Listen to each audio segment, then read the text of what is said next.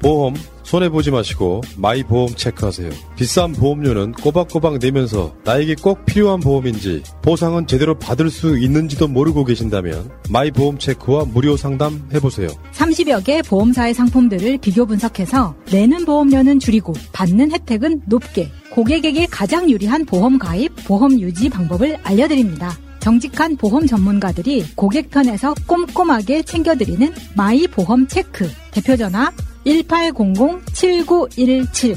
홈페이지는 한글로 마이보험체크.com. 카톡에서 마이보험으로 친구 추가해서 상담할 수 있습니다. 새날과 꾸준히 연대했던 바로 그 업체입니다.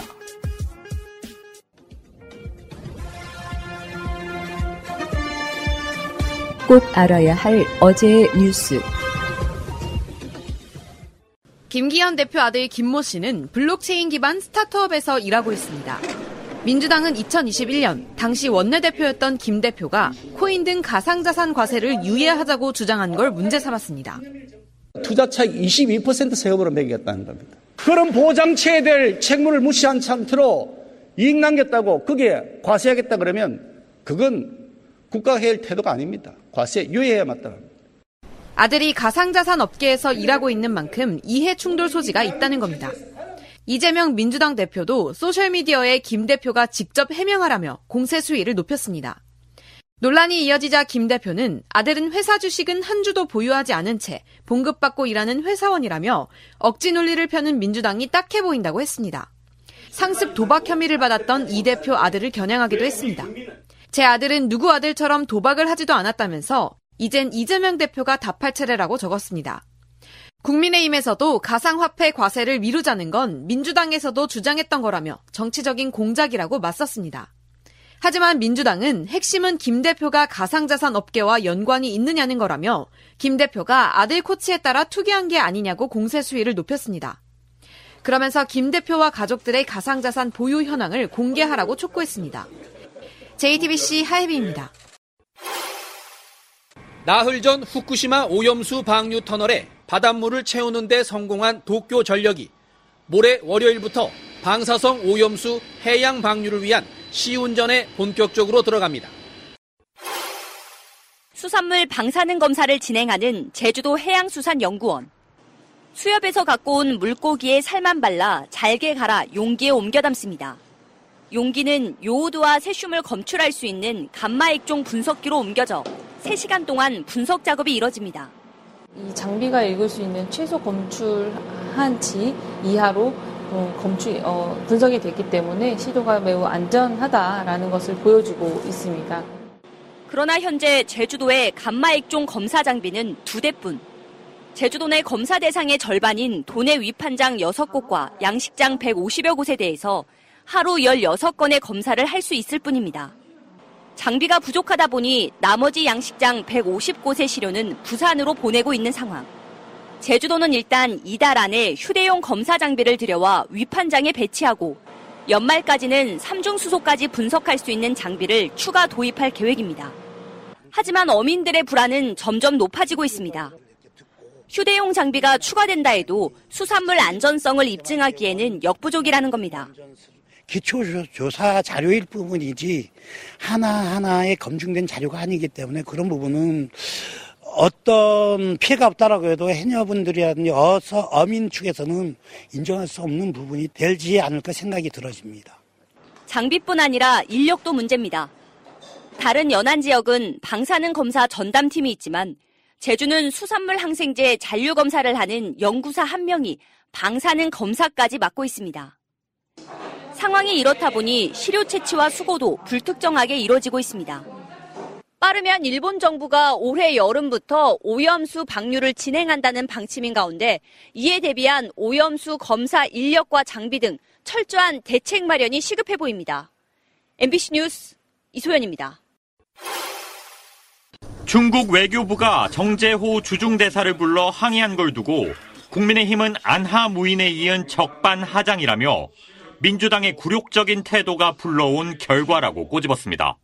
이번에도 민주당은 중국이 할 일을 했다며 편을 들고 나설 테입니까? 또다시 우리 정부가 자초했다며 중국 공산당을 자처할 것입니까? 국민의힘은 내일 정치, 외교, 통일, 안보 분야 대정부 질문에서도 민주당의 대중 굴욕 외교를 부각하는 동시에 최근 민주당 내에서 불거진 천안함 발언 논란을 고리로 대북 안보관을 추궁한다는 계획입니다. 민주당은 일본 후쿠시마 원전 오염수 방류 문제를 내세워 반격을 준비하고 있습니다. 보름 뒤면 오염수 방류를 위한 준비가 모두 끝나고 방류만 남는데 윤석열 정부는 무엇을 하고 있습니까? 후쿠시마 오염수 방류 찬성입니까? 반대입니까? 민주당은 또 차기 방통위원장으로 거론되는 이동관 대통령실 특보의 아들 학교 폭력 의혹, 여권의 선관위 장악 의혹도 짚고 넘어간다는 방침입니다. 재작년 민주당 전당대회 돈봉투 의혹으로 구속영장이 청구된 윤관석, 이성만 두 의원에 대한 체포동의안도 무기명 투표에 붙여집니다. 민주당은 당론으로 정하지 않고 자율 투표할 방침입니다. 가결 분위기가 우세한 가운데 당내 의원들에 대한 검찰 수사 위기감이 확산하면서 예상 밖 부결 전망도 제기됩니다. SBS 장미성입니다. 일본 후쿠시마 원전 오염수 방류가 사실상 초읽기에 들어간 가운데 홍준표 대구시장이 정부 여당과 달리 오염수 방류에 단호하게 반대하는 입장을 냈습니다. 홍 시장은 자신의 SNS에 글을 올려 우리나라는 일본 후쿠시마 원전 오염수 해양 투기를 찬성하지도 않을 것이고 찬성해서도 안 된다고 밝혔습니다. 그는 오염수 방류는 한미일 경제 안보 동맹과는 별개인 세계인의 건강권 문제라며 그럼에도 해양 투기를 자행하면 그건 일본의 자해 행위가 될 것이라고 지적했습니다. 이어 후쿠시마 오염수를 주변국들이 반대하는데도 방류한다면 일본 해산물의 해외 수출은 불가능해질 것이라며 이미 하수 처리 과정에서 발생하는 침전물인 오니의 해양 투기가 금지됐는데 그보다 훨씬 위해 가능성이 큰 원전 오염수를 해양 투기하겠다는 것은 큰 잘못이라고 강하게 비판했습니다. 국민의힘 이현주 전 의원도 SNS에 글을 올려 정부와 여당은 오염수 방류를 끝까지 반대해야 한다고 거듭 강조했습니다.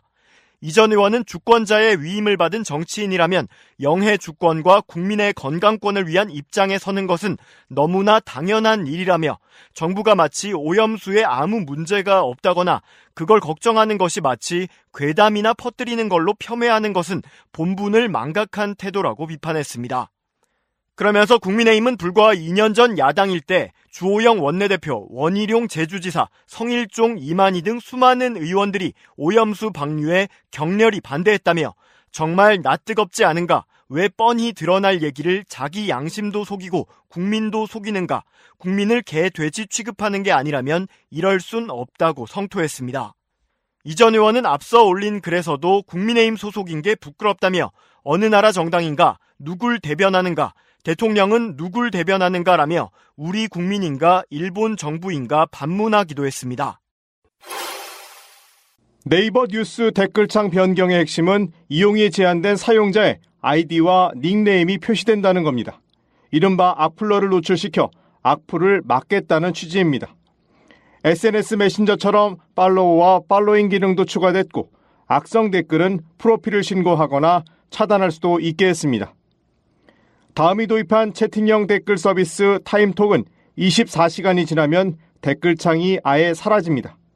추천순, 찬반순 정렬도 없애 일부 댓글의 상위 노출도 막았습니다.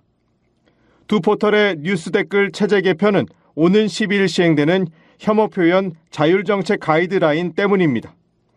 가이드라인은 인종, 국가, 장애, 성적 지향, 질병 등으로 차별을 정당화하거나 폭력을 선전 선동하지 못하게 했습니다. 댓글로 여론이 왜곡되거나 혐오 표현이 부각된다는 비판이 있어 왔는데 최근엔 생성형 AI의 데이터로 활용돼 왜곡된 정보를 제공할 수 있다는 우려도 제기됐습니다. 하지만 긍정적 평가만 있는 건 아닙니다. 우선 이번 개편이 내년 총선을 앞두고 정치권을 의식한 행보란 해석이 나옵니다. 개편의 역기능도 지적됩니다. 표현의 어떤 자유, 개인의 차원에서 보면 억압할 수도 있지 않을까 이런 어, 생각이 들고요.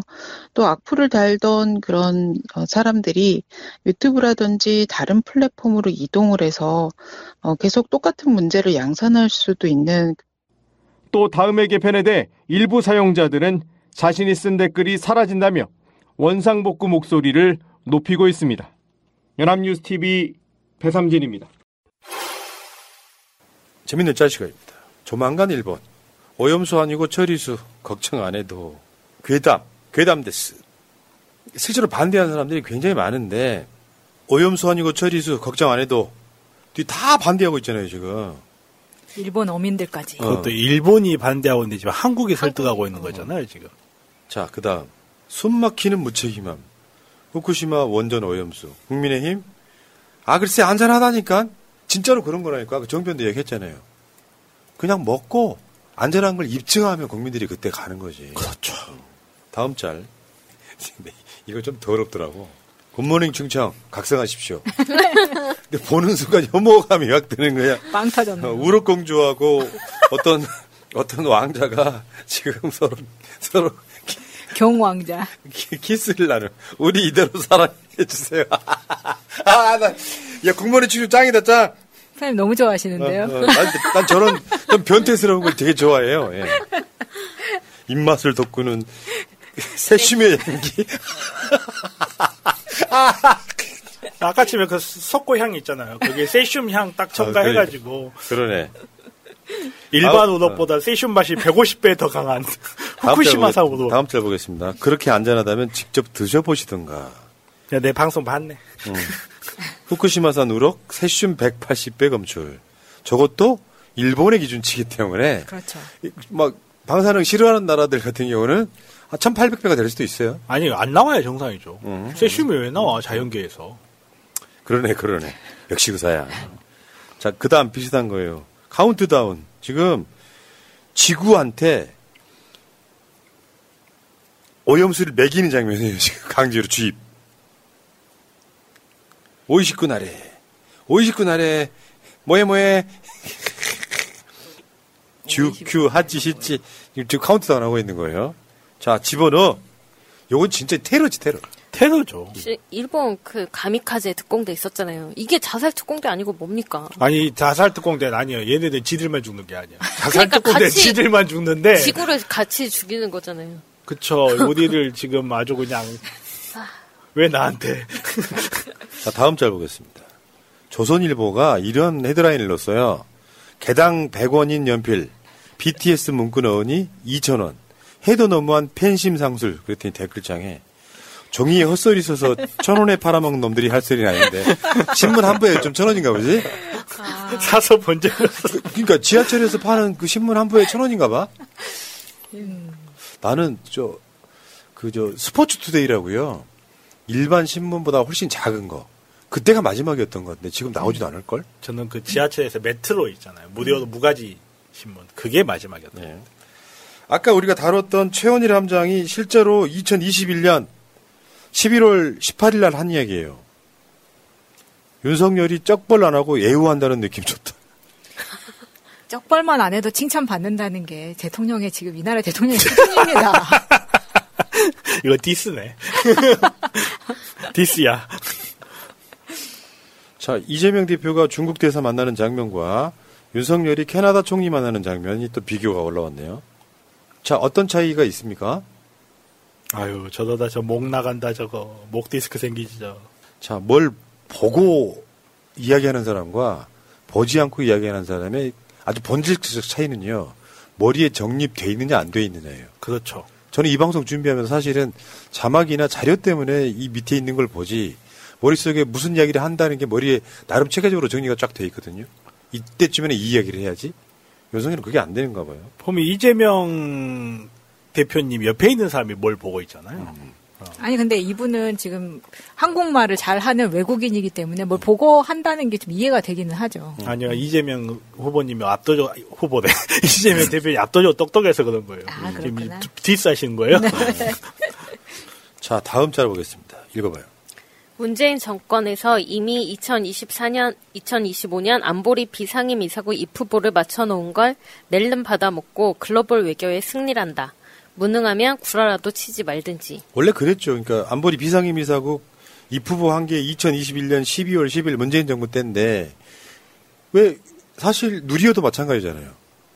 전 정권이 열심히 해놓은 거 마치 자기 공인 것처럼 또 이런 거는 또 전 정권 탓을 안 해요. 아, 나 우리는 안보리 비상임이라고 하기 싫은데 전 정권이 이걸 해놔가지고 이게 아, 이- 이렇게 이야기는 안 하잖아. 방금 들어온 소식입니다. 외교부가 싱하이밍 중국 대사를 초치했다고 합니다. 이재명 만났다고? 야, 진짜 대단하다. 아, 그건 아니겠지. 아니, 그, 그쵸. 그 표면상의 이유는 그건 아니겠죠. 뭔지는 모르겠지만. 뭐 아, 마음에 안 참- 들었겠지. 전반적으로. 초치고 있네요, 정말. 다음 짤 보겠습니다. 우병우가 총선 출마할 가능성. 하라고 하세요. 총선 아니 저거는 제가 자가 발전하는 것 같은데 총선 출마 전화 많이 받는다. 출마하라는 국가위에서 할 일을 생각 중이다. 나와. 저한테도 연락 왔어요. 단원 을 비었다고. 자 넘어가겠습니다. 양곡 관리법 거부하고 모내기 놀이로 농민들 빙년 매기는 오늘의 윤석열. 저분도 아예 얼굴을 불러처리했네요. 요거 굉장히 많아요. 요거에 지금 윤석열을 조롱하는. 다음 짤. 충남 농민들 쌀 가루쌀 모내기 나선 윤 대통령 규탄. 실제로 윤석열 갔을 때 저런 그 1인 시위가 굉장히 많았다 그래요. 그러니까 윤석열이 심은 모가 벼가 아니라 가루쌀이라는 걸로, 그러니까 가공용 쌀이라고 합니다. 그래서 그 이모작 이런 게 가능한데 90일 정도면 수확이 가능해서 사실 벼 대신에 이걸로 심어라.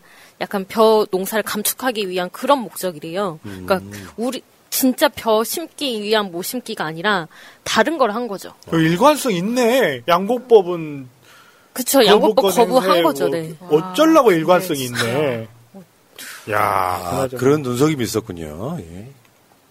다음에 취미가 뭡니까 묻자 윤석열 사람들과 막걸리 한잔 하는 것이다. 책 좀 읽어라 인간아. 책 좀 읽어. 뭐 대통령이라는 게 품격이 없어가지고 맨날 술, 마, 술 마시다가 근데 대한민국을 위해서는 술 많이 드세요. 저는 권합니다. 술을 계속 드세요. 날마다. 어제 아 오늘이구나. 오늘 강원도 가서 뭐 뭐 했거든. 행사장에서 계속 조는 거야. 영상이 잡혔는데. 그 의혹 제기하고 있잖아요. 윤석열 어디 아픈가? 밤새 술 먹었나? 한 5차로 끝냈나? 술이 덜깬 거죠. 다음 짤 똑같습니다. 같은 날 벌어진 일이죠. 윤석열 술 마시고 있을 때 이재명 대표 국회에서 이태원 참사 유가족들 저분이 했다는 얘기가 그거죠. 저 유가족 분이 윤석열 이재명 누가 돼도 뭐 같을 줄 알았는데 아니라는 걸 깨달았다는 얘기를 저 자리에서 했다고. 정말 상징적인 장면들이네요. 자, 다음 짤은 윤석열이 대선 경, 후보 때, 후보 때 한국노총 찾아가서 한 말. 저도 한국노총의 친구가 되겠습니다. 그래 놓고 학폭 같은 친구를 하고 있죠. 네. 학폭을 저지른 사람은 가해자지 친구가 아닙니다. 근데 윤석열이가 저는 한국노총한테 보복하는 게 아닌가 싶기는 해요. 저렇게 찾아가서 친구가 되겠다고 했는데 한국노총이 이재명 대표를 지지하는 바람에. 그런 거죠. 야, 니랑 나랑 친구냐, 이 새끼야? 음. 이러면서. 다음 짤 보겠습니다. 사라진 대화. 대통령과 제1야당. 경산호위는 지금 한국노총이 불참 선언함으로써 뭐 아직까지는 불참인데 탈퇴할 가능성이 더 커지는 그런 느낌이에요. 대통령실이 한 발짝도 안 물러고 있잖아요. 그 의제를 이전에 하려고 그랬는데 시간이 부족했어요. 이해하시고. 다음에 이동관 주제로 한번 가보겠습니다. 방송 장악하는 이동관이 언제 뛰어내리냐고. 그러니까 지금 대통령실이 이동관 내정됐다는 이야기를 안 하고 있어요. 그냥 한상혁 방통위원장만 직무정지를 시켜놨지. 면직, 면직. 직무정지가 아니라. 그런데 계속 이동관에 대한 의혹이 제기가 되니까 이동관이 나서긴 했지. 근데 이거야 국민의힘이 이걸 방어하는 논리는 아직 임명도 안 했는데 발표도 안 났는데 뭔 소리야 이런 거거든요. 얘도 지금 답답해 오죽했으면 지가 튀어나왔겠어. 아직 비행기 뜨지도 않았잖아요, 근데. 다음 짤. 검폭. 이제는 방폭이랍니다. 방폭. 방폭. 할 일이 많기 때문에 절대 저거 놓지 않을 겁니다. 꼭 방통위원장 되고 말 거라고 그러니까요. 생각합니다. 방송포가 이것도 해. 음. 해. 윤석열 술 많이 먹고 이동관 임명해. MB 고교. 근데 어떻게 보면 이런 인사를 보면 또 윤석열 정권의 한계가 딱 보이기도 해요. 쉽게 말해서 자기 사람이 또 없어요. 자기 사람, 윤석열 자기 사람 생각나는 사람 누가 있어요, 지금? 그래서 계속 재활용하고 아니, 뚜껑. 열리는 소리 하지 마시고요. 아니, 재활용하고. 자, 다음 짤. 책상에 머리 300번 진술해도 이동관 아들 학폭이 안 열린 이유. 이동관 부인이 와서 학폭이 말한 교사들 명단 적어놔야 했다. 아들은 학교 폭력, 마누라는 군사, 교사 협박, 이동관은 동아일보 만세. 넘어가시고요. 자, 다음에 이동관이. 요즘에 이런 거 많아요. 더 글로리 패러디죠. 네. 학폭을 하려면 적어도 아빠가 방통위원장 정도는 돼야지 연진아. 자 넘어가겠습니다. 이제는 12구 첨사 관련해서 박 박희영 용산구청장이 석방됐잖아요. 이따 그 이야기 있습니다. 오세훈이 한마 하늘 하고 있어요 지금. 가만히 있자. 감방에 왜, 왜 들어갔었더라? 이러고 벌써 있어요. 잊어버린 거고 박희영은 두부를 먹고 있죠.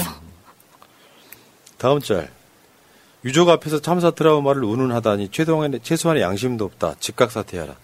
지금 박희영이 석방된 이유가 트라우마 때문에. 이거 진짜 골 때리지 않아요? 진짜 골 때리죠. 배가 침몰했는데 함장이 튀어나와가지고 자기도 힘들다는 말 하는 거랑 비슷하죠. 이거 제대로 매듭 안 지으면 최, 최원일처럼 되는 거예요. 네, 좀 있으면 그렇게 되는 거예요. 조금 지나고 사람들이 기억이 사라질 때쯤 어느샌가 이 사람이 나와서 그런 이야기 하고 있을 겁니다. 내가 용산군청장 할 때 이런 일이 있어서 나 너무 힘들었다.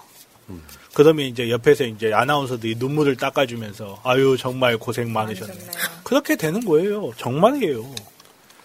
자, 그리고 이게 이태원 12구 참사의 현재 상황이 저거예요. 이태원 특별법을 만들어서 제대로 된 진상규명 하자고 하는데 국민의힘이 반대로 지금 오도가도 못하고 있다. 이런 얘기입니다. 여기까지, 여기까지가 재밌는 짤이었습니다.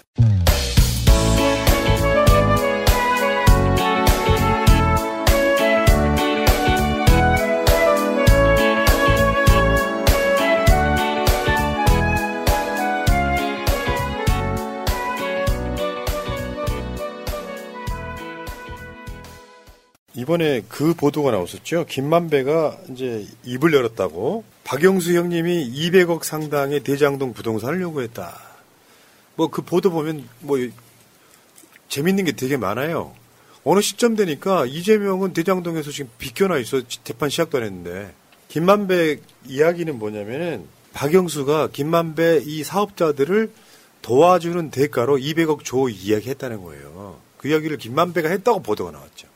김만배 보통 이제 김만배는 어떻게 써먹었냐면은 검찰이 유동규나 남욱 등을 통해서 김만배가 그랬다더라 이야기만 그렇죠. 계속 네. 이재명을 때렸는데 김만배가 입 입을 열었다는 이야기가 나오고 있어요. 결국에는 이 내용을 들어가 보니까 이재명은 어느 한 군데 단 한 군데도 없어. 박영수만 있는 거예요. 박영수는 사실관계도 있죠. 이, 이재명 대표님 같은 경우는 그랬다 더라 더라 더라 더라 하는 그 메아리만 있고 뒷받침되는 증거가 전혀 없는 데 반해서 지금 박영수 같은 경우는 200억을 요구했다 더라 플러스 거기에 딸한테 공교롭게도 아파트가 넘어간 정황이 있잖아요. 지금 이렇게 하다 보니까 대장동에서 이재명 구하는 게 아니라 지금 박영수를 구해야 되는 상황이 온 거예요. 근데 이런 것도 있어요. 지금 대장동 특검, 김건희 특검, 쌍특검이 통과가 돼서 올 말쯤에 처리가 될 가능성이 있기 때문에 이렇게 설레발을 치는 것 같긴 한데 어쨌든 내용 들어가 보면 대장동 전체 얼개가 쭉 나오잖아요. 대장동의 시작점은 부산저축은행, 부산저축은행 덮어준 놈 윤석열. 윤석열의 검찰 사부 박영수. 뭐 이런 식으로. 남욱의 변호사 박영수. 뭐 이런 식으로 갔던 이야기인데 지금 그래프 한번 보여주시면 혐의가 뭐냐면 특정 경제 범죄 가중처벌법 박영수는 어떤 혐의냐면 우리은행 이사회 의장으로 재직하던 2014년, 2015년 우리은행을 중심으로 한 컨소시엄 구성 추진 등에 관여하고 200억 원 상당의 부동산을 요구해 약속받음. 뭐냐? 우리은행이 대장동 사업에 참여를 함으로써 대장동 사업의 공신력이 높아지는 거잖아요. 여기에 이제 관여를 했다 이런 거고.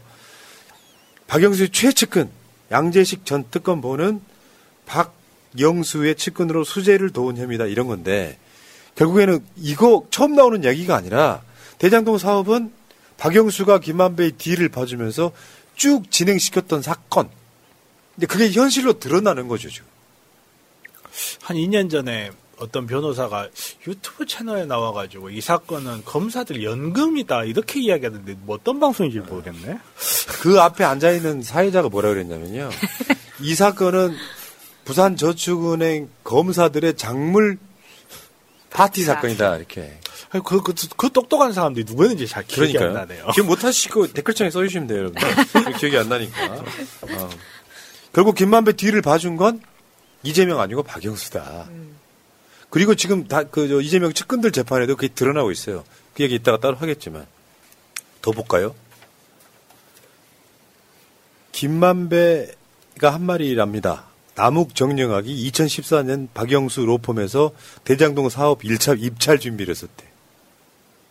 그러니까 아까 전에 방금 전에 보셨던 자료에서 그 우리은행 이사회 의장으로 박영수가 재직하던 때가 2014년 15년이거든요. 근데 그때 박영수 로펌이 2014년에 대장동 사업을 입찰을 준비를 했다는 거는 지금 그 양재식 검사하고 특수 특검보하고 박영수가 또 같은 강, 법무법인 강남이라는 로펌에서 같이 일하면서 이걸 한 거였기 때문에 그 정황이 완전히 드러나고 있는 겁니다. 그러니까 박영수의 최측근인 양재식, 양재식의 제자가 2014년, 2015년 화천대유의 전신인 서판교 자산관리 대표이사다. 이 관계가 이렇게 있다. 그 대장동 사업은 그냥 뒤 봐준 게 박영수고요. 근데 부동산 가격이 오르면서 김만배 등의 돈을 번 사건. 근데 거기다가 맥없이 이재명이 무슨 뭐 벌써 돈 까먹었다. 200 얼마. 400 매도 428억. 428억인지 이런 식으로 검찰이 조작해버린 사건인데요. 여기 이제 곁다리이긴 하지만 김용 부원장 재판이 어제 있었고요. 오늘은 재판에서 안가품하듯이 김용 압수수색 오늘 또 했어. 내용을 잠깐만 보겠습니다. 김용이 아니라 김용 증인들을 압수수색한 것 같은데 기가 막히던데. 그러니까 김용 측 어. 성남시 의회 중 주요 로비 대상은 당시에 그러니까 김, 지금 김용이 당시 성남시 의원이었는데 김용은 이재명 시장의 측근이라는 이렇게 몰아가는 거죠. 성남시 의회 의원 중 주요 로비 대상은 최윤길, 강한구, 윤창근 의원 등이었고 단시 당시 김용 성남시 의원은 주요 로비 대상이 아니었다 이게 나온 거고요. 대장동 사업 로비 담당은 김만배였고 접촉 대상은 성남시 의회 새누리당 최윤길, 강한구, 민주당 윤창근 의원이었다. 어제 그 김용 부원장 재판의 증인이 정영학 회계사인데 그 회계사가 아주 객관적으로 이야기해주고 있는 거예요 지금. 그 다음에 대장동 사업 및 도시개발공사 설립에 따른 그러니까 키 뭐냐면 이재명 시장이 저걸 결정을 해도 저걸 승인해 주는 것은 시의회였기 때문에 최윤길이었다는 거지. 공사 설립 및 대장동 사업의 통과 1등 공시는 최윤길 의장이었다라고 정영학이 지금 증언을 하고 있는 거고요. 최인길은 나중에 2021년 나중에 2021년 1월경에 화천대유 부회장으로 입사합니다. 빼박이네요. 급여 월 700만 원, 법인카드 월 800만 원, 와. 성과급으로 2, 30억 원 수준을 받아갔다. 그러면 최윤길한테 로비를 했겠네. 최윤길한테도 저렇게 줬는데 이재명 이재명 시장 지금 현재 대표한테는 지금 공갈만 있을 뿐이지 뻥만 있을 뿐이지 증거가 안 나오고 있잖아요. 사실 이 자리 자체가 뇌물이죠. 이런 그렇죠. 자리를 줬다는 것 자체가. 이따가 학폭에도 그게 나와요. 학폭에도. 그건 이따가 하고. 다음에 세 번째. 뇌물을 주지 않자 사업 진행을 위한 정기 회의마저 중단했다. 정영학이 H 윌의 PM으로부터 월 7천만 원 정도 나오는 수익을 유동규에게 상납하자고 주장하였으나 당시 남욱과 정재창이 반대를 해서 이러다 보니까 정기 회의를 중단해서 유동규가 화가 나서 중단시킨 것 같다는 게 정영학의 이야기예요. 그럼 뭐요? 그냥 유동규가 성남 도시개발공사 본부장으로서 돈 받아먹은 사건이라는 또 하나의 어떤 유력한 게 나오잖아요. 세- 다음 정영학 메모에 나오는 그 리라는 거 있잖아요. 리 이게 이재명 캠프 김용 정진상 돈 흐름과는 전혀 무관하다는 얘기가 어제 또 나왔습니다. 정영학 리 캠프 김용 정진상을 향하던 화살표는 돈의 흐름이 아니고 베버리 힐스 기자회견과 관련하여 민간 업자들의 의견을 유동규를 통해서 전달되도록 한 것이라고 증언. 와, 이거 이게 무슨 뭐 그 저 골프 스케줄이라고 막 이야기했다 그랬잖아요. 아니었네. 근데 그렇게 막 그 기사에는 그런 식으로 도배가 됐었는데 이 내용은 검찰 수사 때 이미 이야기를 했고 검찰도 이를 알고 있었지만 언론에 그런 식으로 흘렸다는 거죠. 이게 뭐가 있냐면요. 대장동 그쪽에다가 대규모 단지에 아파트를 지으면 사업자들이 돈을 벌 거 아니에요. 근데 이재명 시장은 그런 것도 있지만 한쪽에는 그 성남의 베버리힐스 같은 정도로 단층짜리, 2층짜리 왜 그, 여기 전원 고- 주택 같은 거를. 그런 걸 지으려고 했었다는 거죠. 검찰들 대단하다 진짜 이게. 그러니까 저게 그거라는 거. 유동규가 어, 정진상, 김용을 통해서 이재명한테 가해했다는 이 화살표였다는 거지. 다섯 번째, 성남시는 민간업자 요구를 전혀 반영하지 않았다. 이게 중요해, 핵심이에요. 그러니까 이- 예를 들면 저 김용한테 8천만 원을 줬다 그랬는데 그 이후에 성남시가 민간업 쪽으로 안 받아들여 시점상으로. 그럼 돈 안 받았다는 뜻이잖아요. 줬다고 주장했지만 시점이 안 맞는다는 거죠. 정영학은 민간 사업자의 5대 요구사항, 민간 개발 요구, 1공단 공원화와 대장동 사업 분리, 토지 보상 요구, 구획 요구, 대장동 사업자 지정 등은 제대로 반영되지 않았다고 증언함. 민간 업자들이 뇌물을 줬는데 성남시는 반영을 하지 않았다. 뇌물 안 받았다는 증거잖아요. 다섯 다- 다음 민간 합동개발 도시공사 설립을 위해 민주당 의원 로비를 할 필요는 없었다. 무슨 말이냐? 정영학은 민간 합동개발 및 도시공사 설립은 당시 이재명 시장의 공약이었고 민주당의 당론이었으므로 민주당 의원들은 노비 대상이 아니었다. 말 되네. 아 이거 이거 말 되네. 어차피 해야 되는 거 이 사람들 하는 거잖아. 이재명도 공약이었는데 굳이 이재명한테 뇌물 줘가면서 할 필요가. 없죠. 중요한 재판이었네 이거. 윤석열이 미국한테 뒤통수 맞으면서 미국 다 요구 다 넣어주는데 미국이 윤석열한테 뭘 줘? 네. 안 하는 거랑 똑같은 거지. 다음에 베버리힐스 방식의 타운하우스 기자회견은 민간업자들에게는 재앙이었다. 아까 제가 말씀드린 그 맥락인데 검사가 혐의 사실로 주장하는 2013년 8천만 원 뇌물 전달 시기 이게 김용한테 줬다는 거예요. 그 시기에 김용 의원이 자문한 베버리힐스 방식의 타운하우스를 이재명 시장이 추진하고자 하였음.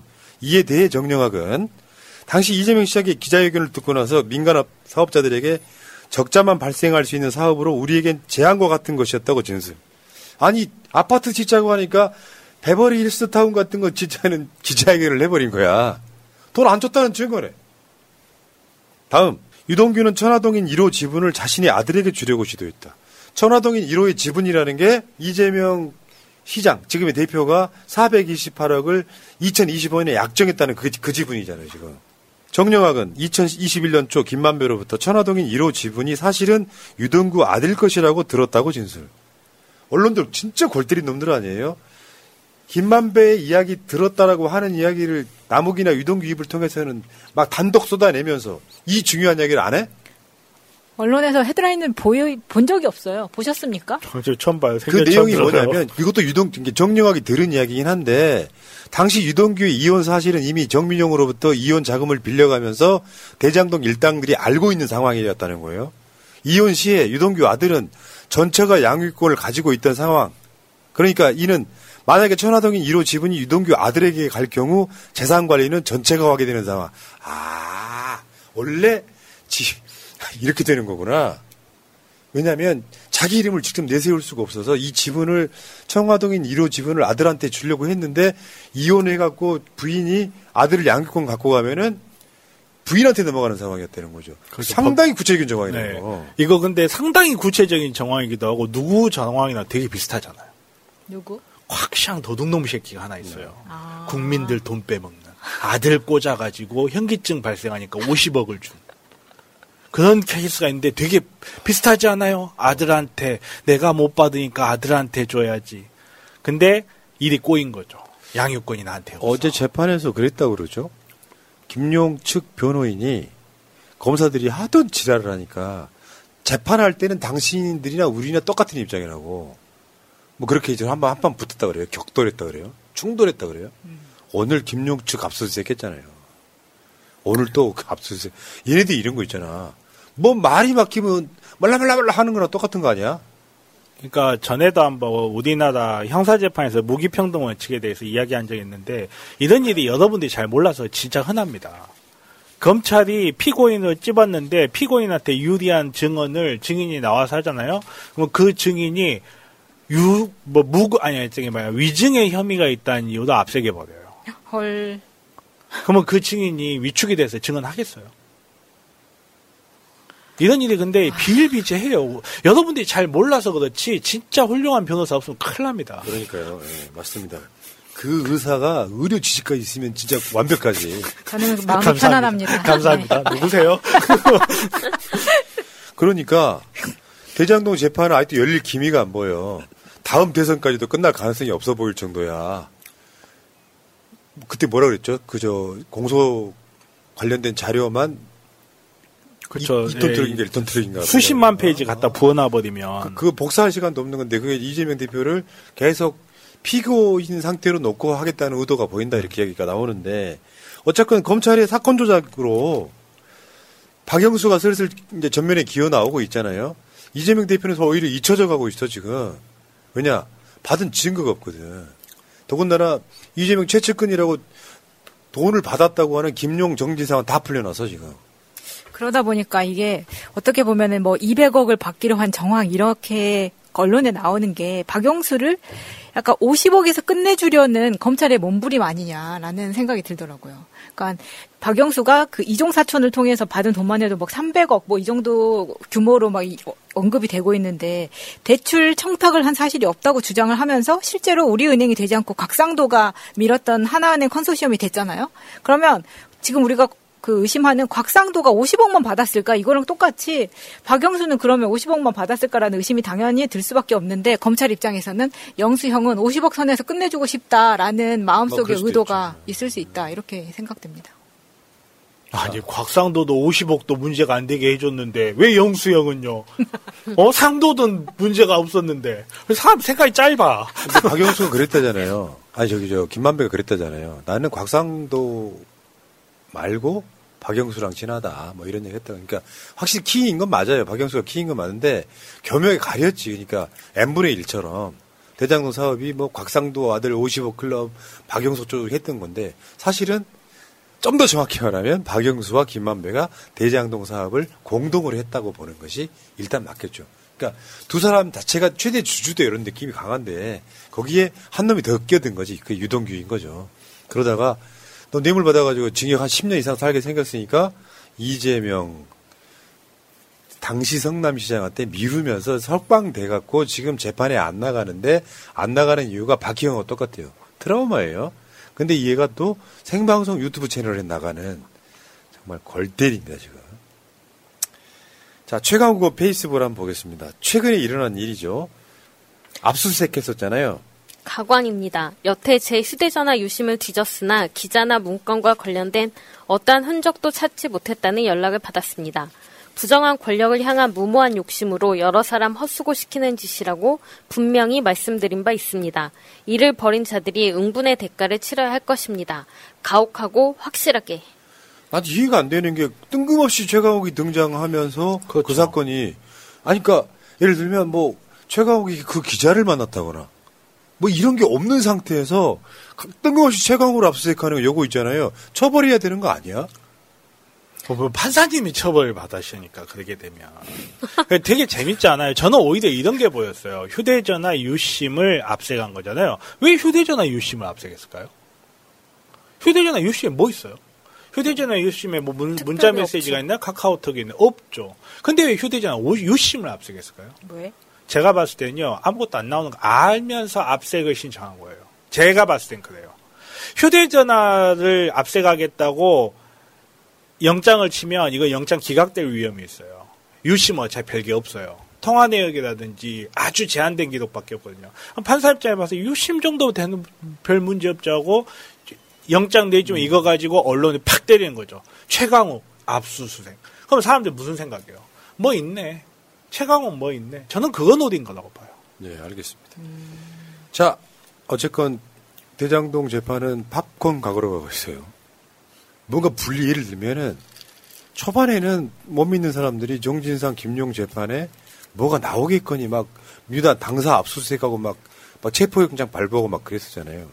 근데 재판을 하면 할수록 골 때리는 거고 막상 의혹 제기를 했던 유동규는 재판에 나오지도 않고 있어 지금. 오늘 나왔는지 모르겠는데요. 네. 지희야, 요즘 우리 부모님 근 감소증이 걱정이야. 나이 들수록 근육 관리가 중요하다는데. 중요하죠. 근육이 줄어드는 게 각종 노인성 질환의 원인이니까요. 그래서 단백질 섭취가 중요해요. 근데 단백질 챙겨 먹기 귀찮잖아. 그럼 코어 류신을 선물해 보세요. 코어 류신? 코어 류신은 근육 합성의 핵심 성분인 류신과 프리미엄 단백질을 먹기 편하게 배합한 건강식품이에요. 하루 두 알이면 충분하네. 나도 운동할 때 먹어야겠다. 맞아요. 근육 관리는 지금부터 해야 돼요. 정기 배송 신청하면 2 플러스 1 할인 혜택 있네. 지금 바로 코어 류신을 검색해 보세요. 안민석 의원이 어제 방송 나가서 한 말이 되게 그냥 재밌었어요. 사람이 개를 물면 화제가 되는 것이다. 저건 뭐냐면 이재명 대표 사퇴를 언급한 인사는 이상민이고요. 그러니까 사람이 개를 물면 화제가 되는 것이다. 이 표현이 헤드라인은 기가 막히게 나온 거지. 말하자면 그렇죠. 안민석은 이상민을 개라고 한 거야. 뭐 이런 거죠.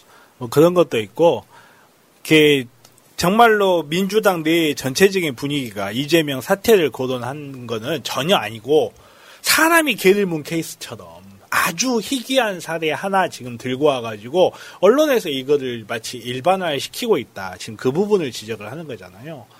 사실 지금 상태에서 이거 그냥 정말 가정적인 건데 이재명 대표님이 예를 들어서 정말로 민주당 대표를 사퇴를 했다.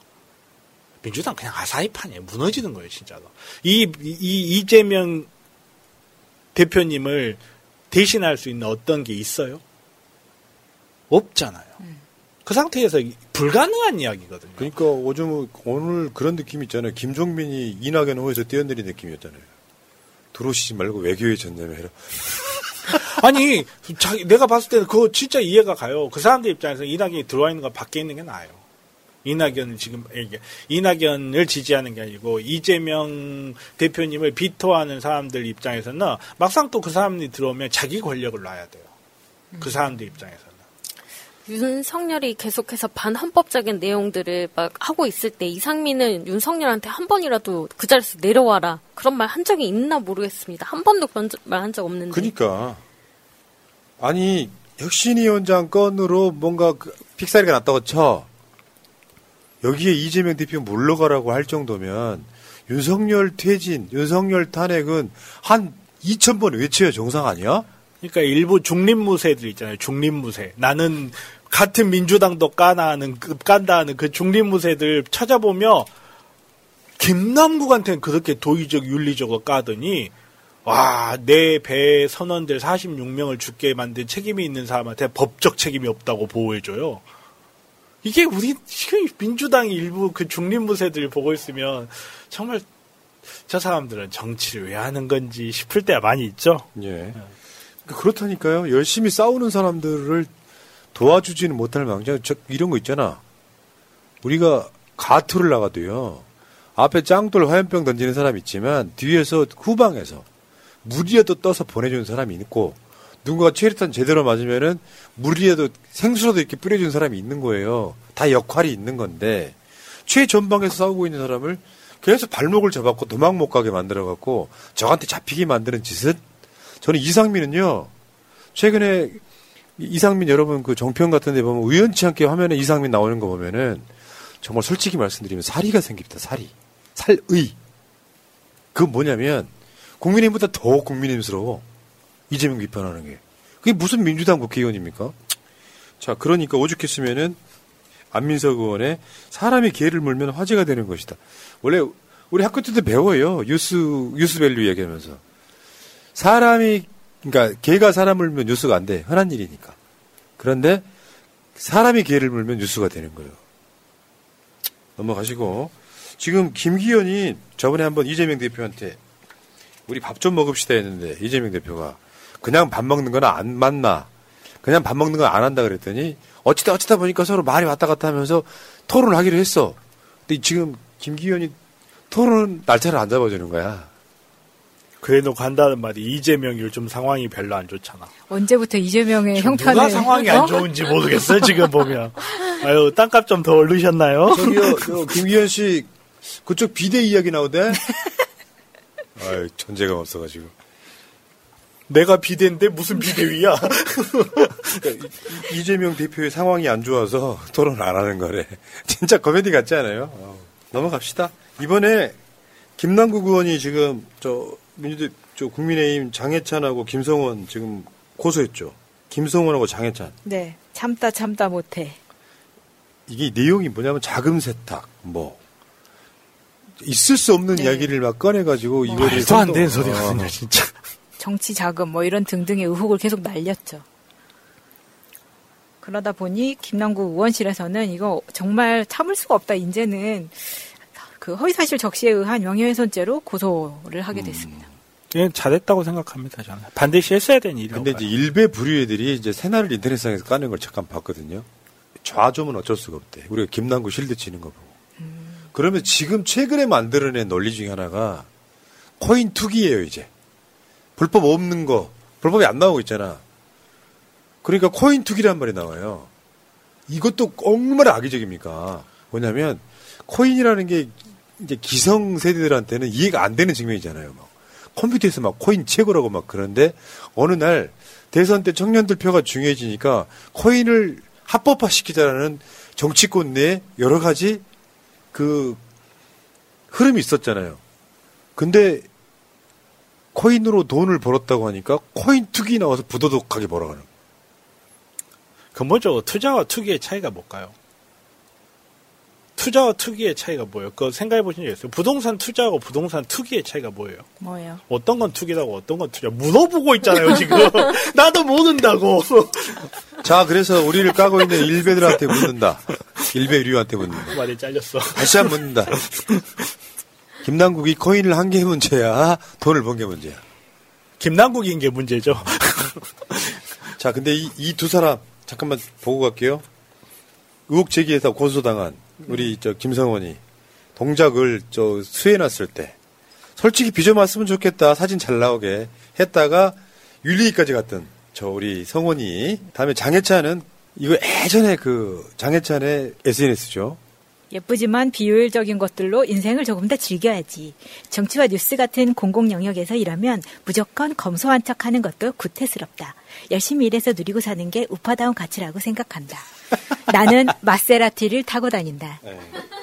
자, 이 나이에 장혜찬이 누구 돈으로 마세라티를 샀을까요? 본인이 벌어서 샀을까요? 지금까지 변변찮은 직업 하나 없었던 청년인데. 혹시 코인하지 않았을까요? 정- 정답 노엘. 아, 여기까지 합시다. 자, 이 얘기는 여기까지. 똥 묻은 개가 겨 묻은 게 나무란다 이 얘기였습니다.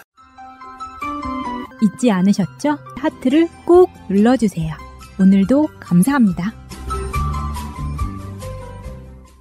황희두의 시대는 같다 업데이트 184회 지금부터 시작합니다. 반갑습니다. 안녕하세요. 예. 자, 오늘도 어, 시작하기 전부터 아, 주 많은 분들이 또 어, 채팅을 남겨주고 계신데 활발하네요. 어, 평소랑 시작이 좀 다릅니다. 오늘 느낌이 좋아요. 어. 평소보다 안 좋았다. 아니 아니 그게 아니라 평소보다 두 배 많은 인원이 오늘 또 대기하고 있기 때문에 아. 어, 오늘 좀 어, 패널분들께서 좀 파이팅을 해줘야 될 것 같아요. 네, 예, 그렇습니다. 자, 저는 진행을 맡은 어, 민주청년 스피커 정재우입니다. 그리고 제 옆에는 노무현 재단 이사 황희두 나와 있습니다. 네, 안녕하세요. 90년대생의 정치질 저자 황희두입니다. 어, 예. 아, 이제 그렇게 소개를 바, 바뀌었군요, 웃겨요? 소개가. 작가들 우습게 생각하는 겁니까? 아, 이거 울순 없잖아요. 네. 오늘 굉장히 까칠합니다 지금. 아, 오는 길에 어, 앞담을 퍼붓더라고요. 건들면 터져요. 누가요? 본인이요. 무슨 소리 하는 거예요? 예, 예. 아, 무슨 악담입니까? 무슨 악담을 한 건데 이렇게 아, 오늘 아니야, 아니야. 제가 봤을 땐 지금 앞에서 박시영 TV에서 그래, 앞방송에서 괜히 까여가지고 나한테 또 여기서 하는 것 같은데. 어. 아닙니다, 아닙니다. 어, 아니에요? 아, 아무튼 알겠- 알겠습니다. 알겠습니다. 예, 여러분들 여기 앞에 책 있으니까요. 요 90년대생의 정치질 좀 많이 예, 사랑해 주시면 고맙겠습니다. 자, 다음 우리 또 기후 아저씨로 통하고 있는 오이성님 나오셨습니다. 네, 국제변경 활동가 오이성입니다. 그 지난 이제 6월 5일 환경의 나라이었잖아요. 네. 그래서 지난주에 살짝 눈치 드렸던 것처럼 종만이들 아, 거기 출연하셨지. 나가서 이제 아. 환경의 날 특집을 했는데 그 이제 기후 아저씨라고 많이 나오니까 아. 저 이제 기후 아저씨라는 그 네이밍에 대해서 주변에서 이제 여러 가지 왜 아저씨냐 음. 그래도 삼촌 아니냐 아. 삼촌이 더 기분 나쁘니까 그냥 아저씨를 해라 네, 라고 어. 하면서 영상 아주 재밌게 아주 잘 어, 찍었고 아주 재밌더라고요. 정만이들 예. 편집이 기가 막히지 않습니까? 아, 맞아요. 예. 그 감성도 또 기가 막히고. 기가 막히고 예. 그 손가 그 뭐 손가락으로 한 거라고 그 편집을 휴대폰으로. 어, 그러니까. 어, 원래 누구, 보통. 누구 발가락으로 하네요. 아니, 그러니까, 아, 오늘 그거지. 미안. 원래. 오늘 화가 많이 났네. 아니, 근데 상당히 예민하십니다. 그 영상에 그 박수영 TV 제작진 분들입니다. 본인 대표님은 아니고 그 편집에 대해서 얘기하시더라고요. 댓글 남기셨어요. 네, 네, 맞아요. 보면서 네. 되게 놀라시더라고. 네. 전문가 분들인데. 네, 맞아요. 그 휴대폰으로 그렇게 한 게 놀랍고 저 엄청 재밌게 촬영했습니다. 춤추고 할말 다 하고 더 하고 싶었는데 더 까불고 싶었지만 어. 다음에 또 기회가 오면 더 까불고 것도 까불린다고. 어, 새날에서는 잘못 까부니까. 아, 그렇지. 어. 아, 옛날에도 마음껏 날개를 펼치셔도 됩니다. 까불고 싶긴 한데 너무 까불면 또 푸나님 얼굴이 스쳐 지나가요. 이 새날을 얼마나 아끼시는지 아니까 아. 혹시 누가 될까봐 좀 아. 자중하는데 어. 종만이들은 또 재밌게 하고 왔습니다. 아, 그러니까 한번 못 보신 분들은 종만이들 채널 가시면은 지금 의석영님이 언급한 그 영상이 있고, 어, 안 그래도 종만이들 바로 댓글 남기네요. 오, 그런 영상이 있, 었군요 구독하러 가겠습니다. 어, 확실히 센스가 있어요. 그러네요. 자, 마지막 우리 또 새날의 미래 권력이시죠. 어, 보람 PD님 나와 있습니다. 네, 새날의 막내 보람 PD입니다. 반갑습니다. 어. 앞에서 말씀해주신 영상이 종만이들이라는 채널에 가보면 있는데 시간이 뭐 30분 이 정도 그렇죠. 되잖아요. 근데 그 시간이 정말 짧게 느껴질 정도의 영상이니까 다들 한번 보셔 보시면 좋겠습니다. 음, 네, 좋습니다. 자, 오늘도 방송이 살짝 늦게 켰는데 오늘 굉장히 할 이야기가 많기 때문에 그쵸. 바로 본 주제로 넘어가 보도록 하겠습니다. 어, 첫 순서는 여러분들이 기다리시던 황희드의 스팀팩입니다. 네, 황희도의 스팀팩. 저 일주일 자리를 비웠더니 아 별일이 다 있더라고요. 아 그게 문제였나? 아까 불만이 그게 문제였어. 아니 오는 길에 어, 뭐 좋습니다. 근데 또 오늘 살기가 느껴지네. 아, 왜 그러세요? 아니, 뭐 내부 총질을 하려고 그럽니까? 아유, 아 여기 이거. 총질 좀 당해야 돼요. 아니, 지금 내부 총질 때문에 지지자들 지금 아니, 화나 아니요. 있는데. 아 이거 요런 막말 아니에요. 막말. 그건 처형이라고 하시 않습니까 그런 거? 네.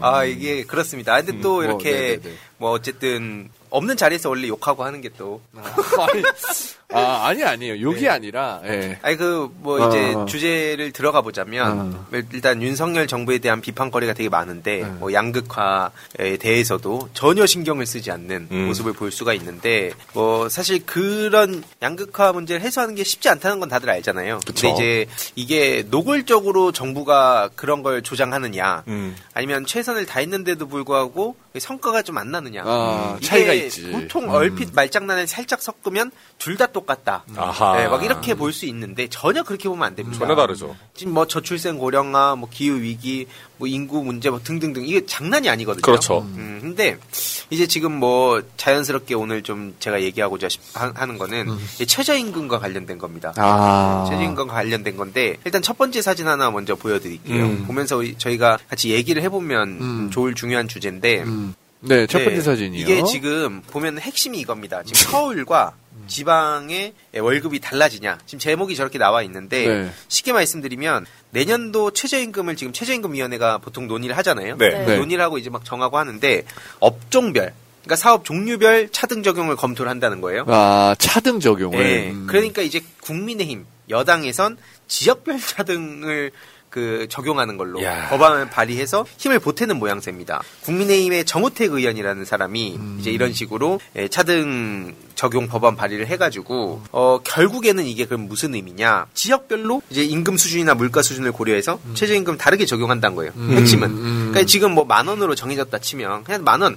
이라고 하고 하면 되는데 음. 에, 지금 이거는 지역별로 어디는 만 원, 어디는 뭐 6천 원 이런 식으로. 아, 그러니까 최저임금 정한 기준보다도 낮게 받을 수도 있는. 그렇죠. 그 지역은 아, 그러니까 그렇게 아, 정하겠다 아, 이거죠. 아, 그 최근까지도 네. 예를 들어서 뭐 좀 어이없는 썰들이 올라오는 커뮤니티에 예를 들어서 지방 편의점이기 때문에 우리는 뭐 만 원 안 준 뭐 만 원뿐만이 아니라 최저임금 안 준다 이렇게 얘기하는 데도 있잖아요. 그쵸. 네. 근데 실제로 그런 있음에도 불구하고 최저임금이 있음에도 불구하고 그보다 낮게 주는 데들이 있는데 가능하다면 그렇게 하겠다는 데가 많은데 지금 그걸 지역별로 다르게 해버리고 어쩌겠다는 건지 모르겠습니다. 네. 그럼 이- 딱 이걸 들었을 때 어디가 차등 적용하는 걸 좋아하겠냐? 그렇지. 뭐 당연히 이거는 이제 경영계 쪽에서 좋아하지. 않습니까? 그러니까, 음, 어, 그렇죠. 기준이 뭘까요? 나누는? 그거에 대해서 뭐 이런저런 내용들이 있는데 일단 제가 준비한 사진 보면서 간단히 말씀을 네. 드릴게요. 일단 그 이게 뭐 간단히 이제 그걸 가져왔어요. 뭐 이거 쭉 설명드린 것보다 직접 보시는 게 가장 직관적일 것 같아서 어, 이건 경영계라고 써 있네요. 네, 맞습니다. 이건 경영계 측의 입장이란 거예요. 쉽게 말씀드리면 아. 경영계 측에서는 이제 이, 게왜 취- 이걸 적용을 차등 적용하는 게 필요한가에 대한 입장을 얘기를 하고 있는 건데 결국에는 이게 뭐 인건비 부담을 줄이기 위해서다. 그래서 지역별 차등화를 예전 그 경영계라든지 소상공인 단체 쪽에서 이런 걸 주장을 해왔었는데 어 사실 이런 식으로 하게 되면 이런 거죠. 최저임금이 너무 높으면 내가 경영자 입장에서 오히려 사람을 못 뽑는다. 사람 못 뽑을 수 있으니까 우리 이거 낮춰주면 사람 뽑을 수 있지 않냐. 라는 얘기인 거죠. 쉽게 말하면.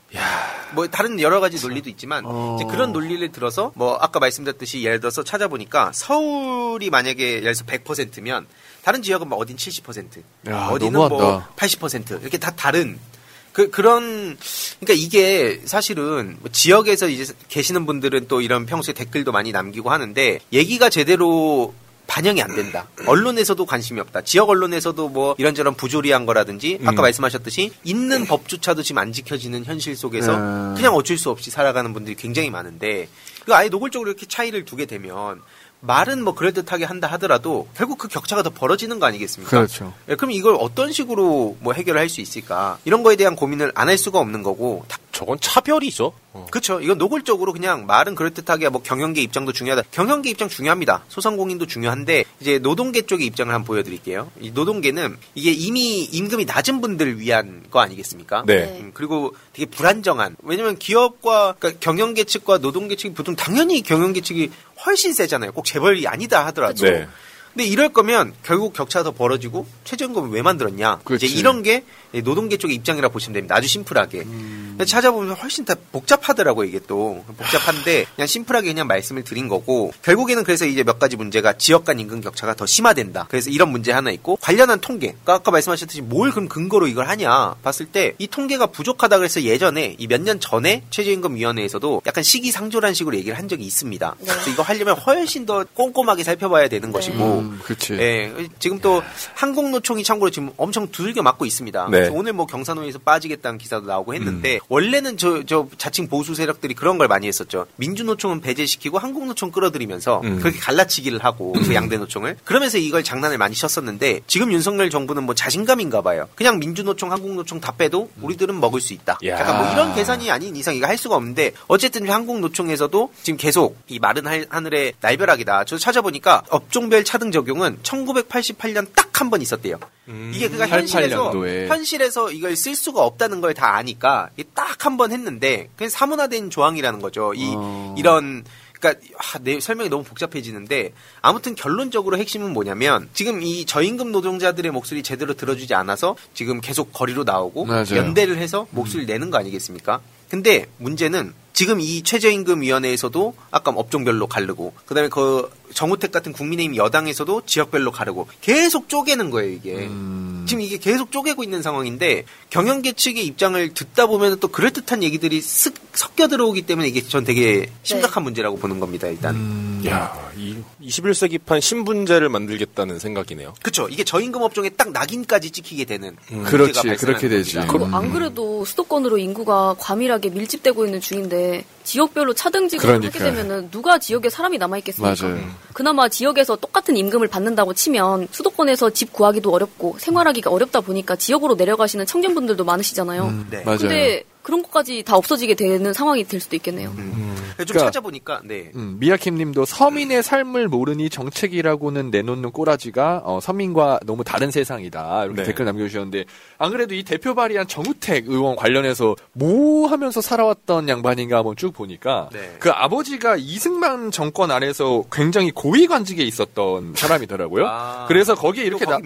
예, 이렇게 나와 있습니다. 또 정말- 정문갑 그러니까 아버지 덕에 굉장히 유복한 그런 어린 시절을 보냈다 이렇게 나와 있더라고요. 그런 사람이 뭘 알겠습니까? 어떻게 이런 걸 대표 발의를 할 수가 있어 또?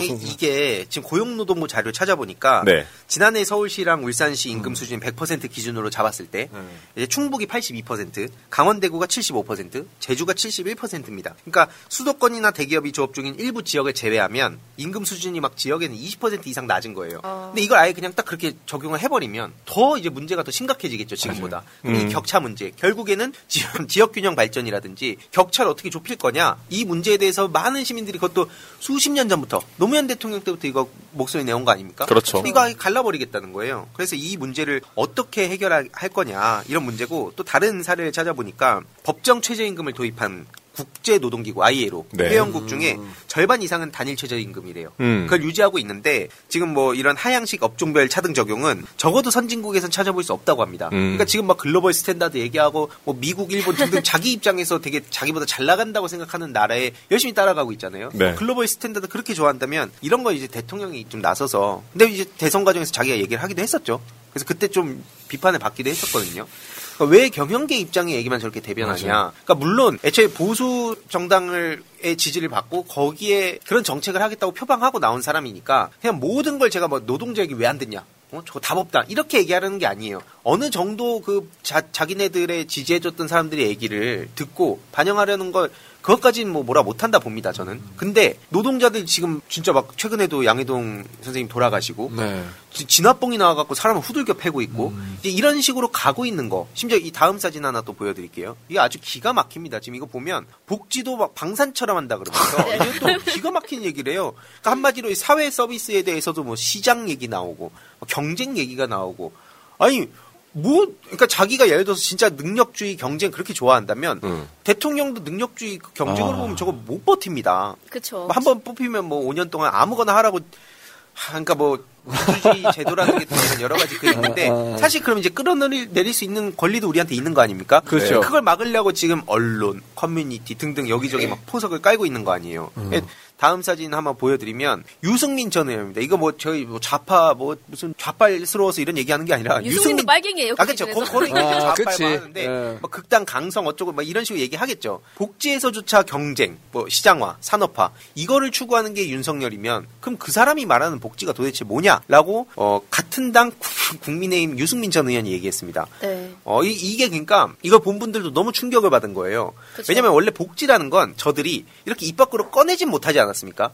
예를 들어서 복지에 들어가는 비용이 만약에 한 100이 있었다면 그걸 한 40, 50으로 줄이고 그런 식으로 장난을 치고 막 예산 난도질하고 악마화하고 이걸로 비판받았는데 아예 그냥 그건 이제 경쟁 시장이지. 거기 살아남는 데만 하지. 이게 시장 논리 아니에요. 네. 윤석열- 자유지상주의 폐의가 이미 나오지 않았습니까? 어, 윤석열 얘기하시죠. 복지 얘기했던 거는 어, 돈 내는 사람이 서비스 받는 게 복지라고 했습니다. 아, 그렇죠. 내가 백- 천만 원 있는 사람이 돈 하는 거랑 그쵸. 이제 10만 원 있는 사람이 이거랑 달라야 된다. 그죠 천만 원짜리. 있는 사람은 서- 천만 원짜리 복지 받고 음. 10만 원 내는 사람은 10만 원 복지, 복지 받아라 음. 이건 거죠. 아니 이거 보면서 그 생각나는 게왜 그 있잖아요 그 대선 경선 국민의힘 토론회에서 네. 유승민이 그 이제 윤석열한테 물어보잖아요 복지란 뭐라고 생각하냐 그랬더니 그때 그 유명한 짤이 나온 거 아닙니까 에 뭐 이거 음, 이것만 하다가 두툼하게 챙겨줘야 되는 거 아닙니까 그게 복지다 오세훈은 고루고루 하고 그게 그 두툼하게 유명한 이 짤이잖아요 그렇죠. 에 하다가 고루고루. 음. 그 최저시급 1만 원 나왔던 게 2017년도에 모든 후보들이 냈던 공약입니다. 음. 지금까지도 안 되고 있죠. 그리고 대부분 그쪽에서 얘기하는 게 일부 유럽 국가들이 최저임금이 없다라고 얘기하는 거는 그 나라들에서는 임금들이 최저임금보다 높기 때문에 음. 애초에 최저임금이 필요 없는 나라들을 콕콕 집어가지고 이런 나라들에는 없다라고 핑계를 많이 대더라고요. 네.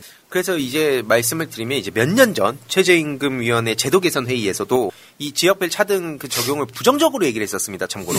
그래서 이게 업종별 구분 적용을 하려면 그러면 중장기적인 통계 인프라가 필요하고 구분 판단의 기준 검토가 필요하다라고 얘기를 했었습니다. 근데 이제 정권이 바뀌고 뭐 하면서 뭐 이- 이제 또 태세 전환이 되고 뭐 이런 것 같은데 이거 그런 식으로 장난을 쳐서 넘길 수 있는 문제가 아니다. 근데 물론 사실 이것도 중요한 문제지만 훨씬 더 심각한 문제들에 대해서도 막 후쿠시마 오염수에 대해서도 막 문제 없다 그러고 막 그러고 있는 상황 아닙니까? 그러니까 이게 이 결국에는 이게 제가 봤을 때는 나중에 언제 어떻게 감당할지 모르겠지만 이런 것들을 우리가 계속 남겨놔야 된다. 저들이 음. 어떤 짓을 했는지 그리고 이게 보수다. 음. 이, 게 자기네들이 보수라는 사람들이 이걸 이런 사람 뽑은 거 아니에요. 그냥 맞아요. 뽑고 자랑스러워 했잖아요. 그러면 이제 물어야 되는 거죠. 야 너 이거 찬성하냐 그러면 뭐 찬성하는 사람도 있겠고 요 방금 제가 말씀드린 사안뿐만 아니라 다른 사안에 대해서도 계속 하나하나 물으면서 이 약간 축구로 치면 이제 압박을 해야 됩니다. 이게 그렇죠. 압박 뭐 이거 메시처럼 몰고 가서 이거 압박 해야 전술. 돼. 계속 까야 음. 돼요 이거. 그러면 어느 순간 이게 방어가 안 되거든요. 무조건적으로 자기가 방어하면 사람들한테 합리적이지 않다고 보여지기 때문에 음. 기본적으로 사람은 합리적이란 평가 를 듣고 싶어 하기 때문에 아 이건 좀 잘못됐지 됐지라고 하는 지점이 꼭 있습니다. 누구나. 그리고 그게 대화가 안 되는 거의 이제 뭐뭐 한수 이런 사람들 정도로 극단적인 친구가 있다면 친구들이랑 이제 대화를 할 때제제 너무 그 과몰입한 애라고 저거. 그렇죠. 뭐, 제가 뭐, 뭐 이것까지 옹호한다고 그러면 사람들이 더 열받아합니다. 그러니까 이제 그런 몇 가지 그 경우의 수가 다 있어요. 네. 우리는 이제 지금 안 그래도 힘든 시기잖아요. 요런 걸로 이제 주변에 열심히 밭을 갈면서 어. 친구들이 이 쩔쩔매는 모습. 1년 전에 막 족박하고 신났던 친구들이 어. 지금 정치 얘기하는 건 좀 아닌 것 같다. 아, 맞아. 와, 우리 이거 일상생활이 중요한데 뭔 정치냐 하는 친구들한테 이거 압박 많이 줘야 된다. 맞다, 맞다. 요거 공안 까면 이거 기회. 날리는 거 90분인데 공을 왜 안 깝니까? 이거 그 가족 내에서도 그런 분들이 계시더라고요. 아, 뉴스 보다가 매번 기자회견을 시킨다고 하시더라고요. 어, 이- 여기에 대해서 어떻게 그렇지. 생각하십니까? 그치, 그치. 이번 찍으셨는데 마음에 드십니까? 그치. 하고. 이게 그래 지지하다. 의미 아닙니다. 다들 대답을 하십시오. 맞지 맞지. 네, 약간 이게 어. 저희는 저희가 이기려면 그분들을 저희 편 으로 포섭하는 방법을 써야 되잖아요. 음. 그러니까 너무 조롱하는 방식보다는 뭐 희두님이 얘기해주신 여러 가지 전략 전술 중에서도 뭐 당연히 그 이 사람이 만약에 두 사람이 있고 합리성을 띠고 싶은 제3자가 있다면 제3자를 포섭하거나 뭐 이런 방식으로 여러 음. 가지 방법을 좀 써야 된다고 생각을 합니다. 왜냐면 이 사람을 막 너무 궁지로 몰아넣어가지고 몰아붙이게 되면 압박을 하게 되면 음. 이 사람이 진짜 더 싫어할 수도 있게 되잖아요. 그러다 보니까. 그래서 그런 것들을 지금 이게 당장 설득이 안 돼요 이런 분들 계신데 당장 설득하는 용이 아닙니다. 다음 또 보수를 표방하는 사람 나왔을 때 요게 이제 또 하나의 그 비교 대상이 되는 거거든요. 아, 그런. 식으로 이제 압박을 해서 우리는 이제 또 압박에서 벗어나고 막 그렇죠. 이런 것들이 중요하다. 기본 서열 얘기하는 시대에 무슨 일이야 도대체. 그렇죠. 야, 이거 또 보네. 아, 와. 윤석열 당선인 시절입니다. 아. 어, 양극화 문, 문제를 풀 수 있다. 제일 좋은 방법. 어, 빠르게 성장하면 된다. 아니, 이거 이게 양극화를 2022년입니다. 어떻게 해소하냐면 윤석열식은 일정 밑으로는 다 없애버리는 겁니다. 아, 그쵸. 그렇게 양극화를 없애겠다는 아, 거 인간을 같아요. 없애는 거구나. 인간을 없애버리겠다. 아, 이- 이렇게 진짜. 들립니다. 그래, 도태되는 사람들은 니네들이 열심히 일해서 어, 좋은 대학 가고 좋은 직장 가면 이거 고민할 필요 없지 않냐. 그쵸. 최저임금 안 받고 더 위에 한창 쪼 천상계 있는데 뭐 이런 생각 아니에요. 자기는 뭐 이제 여러 이유로 뭐 고모스 맞은 얘기까지는 안 하겠습니다만 어쨌든 그 사람도 자기의 그 아픔이 있을 텐데 뭐 저런 식으로 남의 아픔에 공감 못하는 거 공감 능력 결여인 사람 뭐라고 표현하죠? 뭐였지? 단어가 T. 생각이 안 나서. T. 네? T? 뭐 사이코패스? 아, 사이코패스. 아, 네, 제가 아, 얘기한 건 맞네요. 아닙니다. 아, 생각이 안 나가지고. 아, 제가 얘기한 아, 건 네. 아닙니다. 멍청한 아, 뭐- 삼류 바보 정도로 어, 하죠. 어, 어, 제가 지금 얘기한 말 건. 아닙니다. 네, 요거 쇼츠 하나 누가 만들어주세요. 아니, 아니, 습니다 아니. 네, 어, 저는 전혀 생각이 다르고요. 아, 소녀시대님, 소페, 아, 소시오패스. 아, 예, 예. 아무튼 제 생각과는 다르고요. 아, 제가 얘기한 거 아니에요. 댓글 읽은 겁니다. 아무튼 네. 그래서 네. 아, 네, 희도님은 저는 무엇보다도 이렇게 공감 능력 없는 사람들에 대한 공감 능력이 좀 있지 않을까 생각을 해봤어요. 아, 왜냐면 황희두님 책을 읽어보면은 거기에서 넘어온 과정이 다 있지 않습니까? 아, 솔직히 그렇죠. 우리가 이명박 같은 사람 지지하는 거 아무나 하는 거 아니에요. 새날 시청해주시는 분들은 도저히 지지하라고 해도 못하는 분들입니다. 말도 섞기 근데, 싫어. 근데 저기 건너오신 분 계시잖아요. 근데 저런 분들이 뭐 윤석열을 지지하는 거 물론 이준석을 지지하는 사람들은 윤석열 싫어할 수도 있어요. 근데 그렇지만 이 강자에 달라붙어가지고 뭐라도 어떻게 해보고 싶은 이 심정을 물을 물만 드시지 마시고요, 황희두님. 네.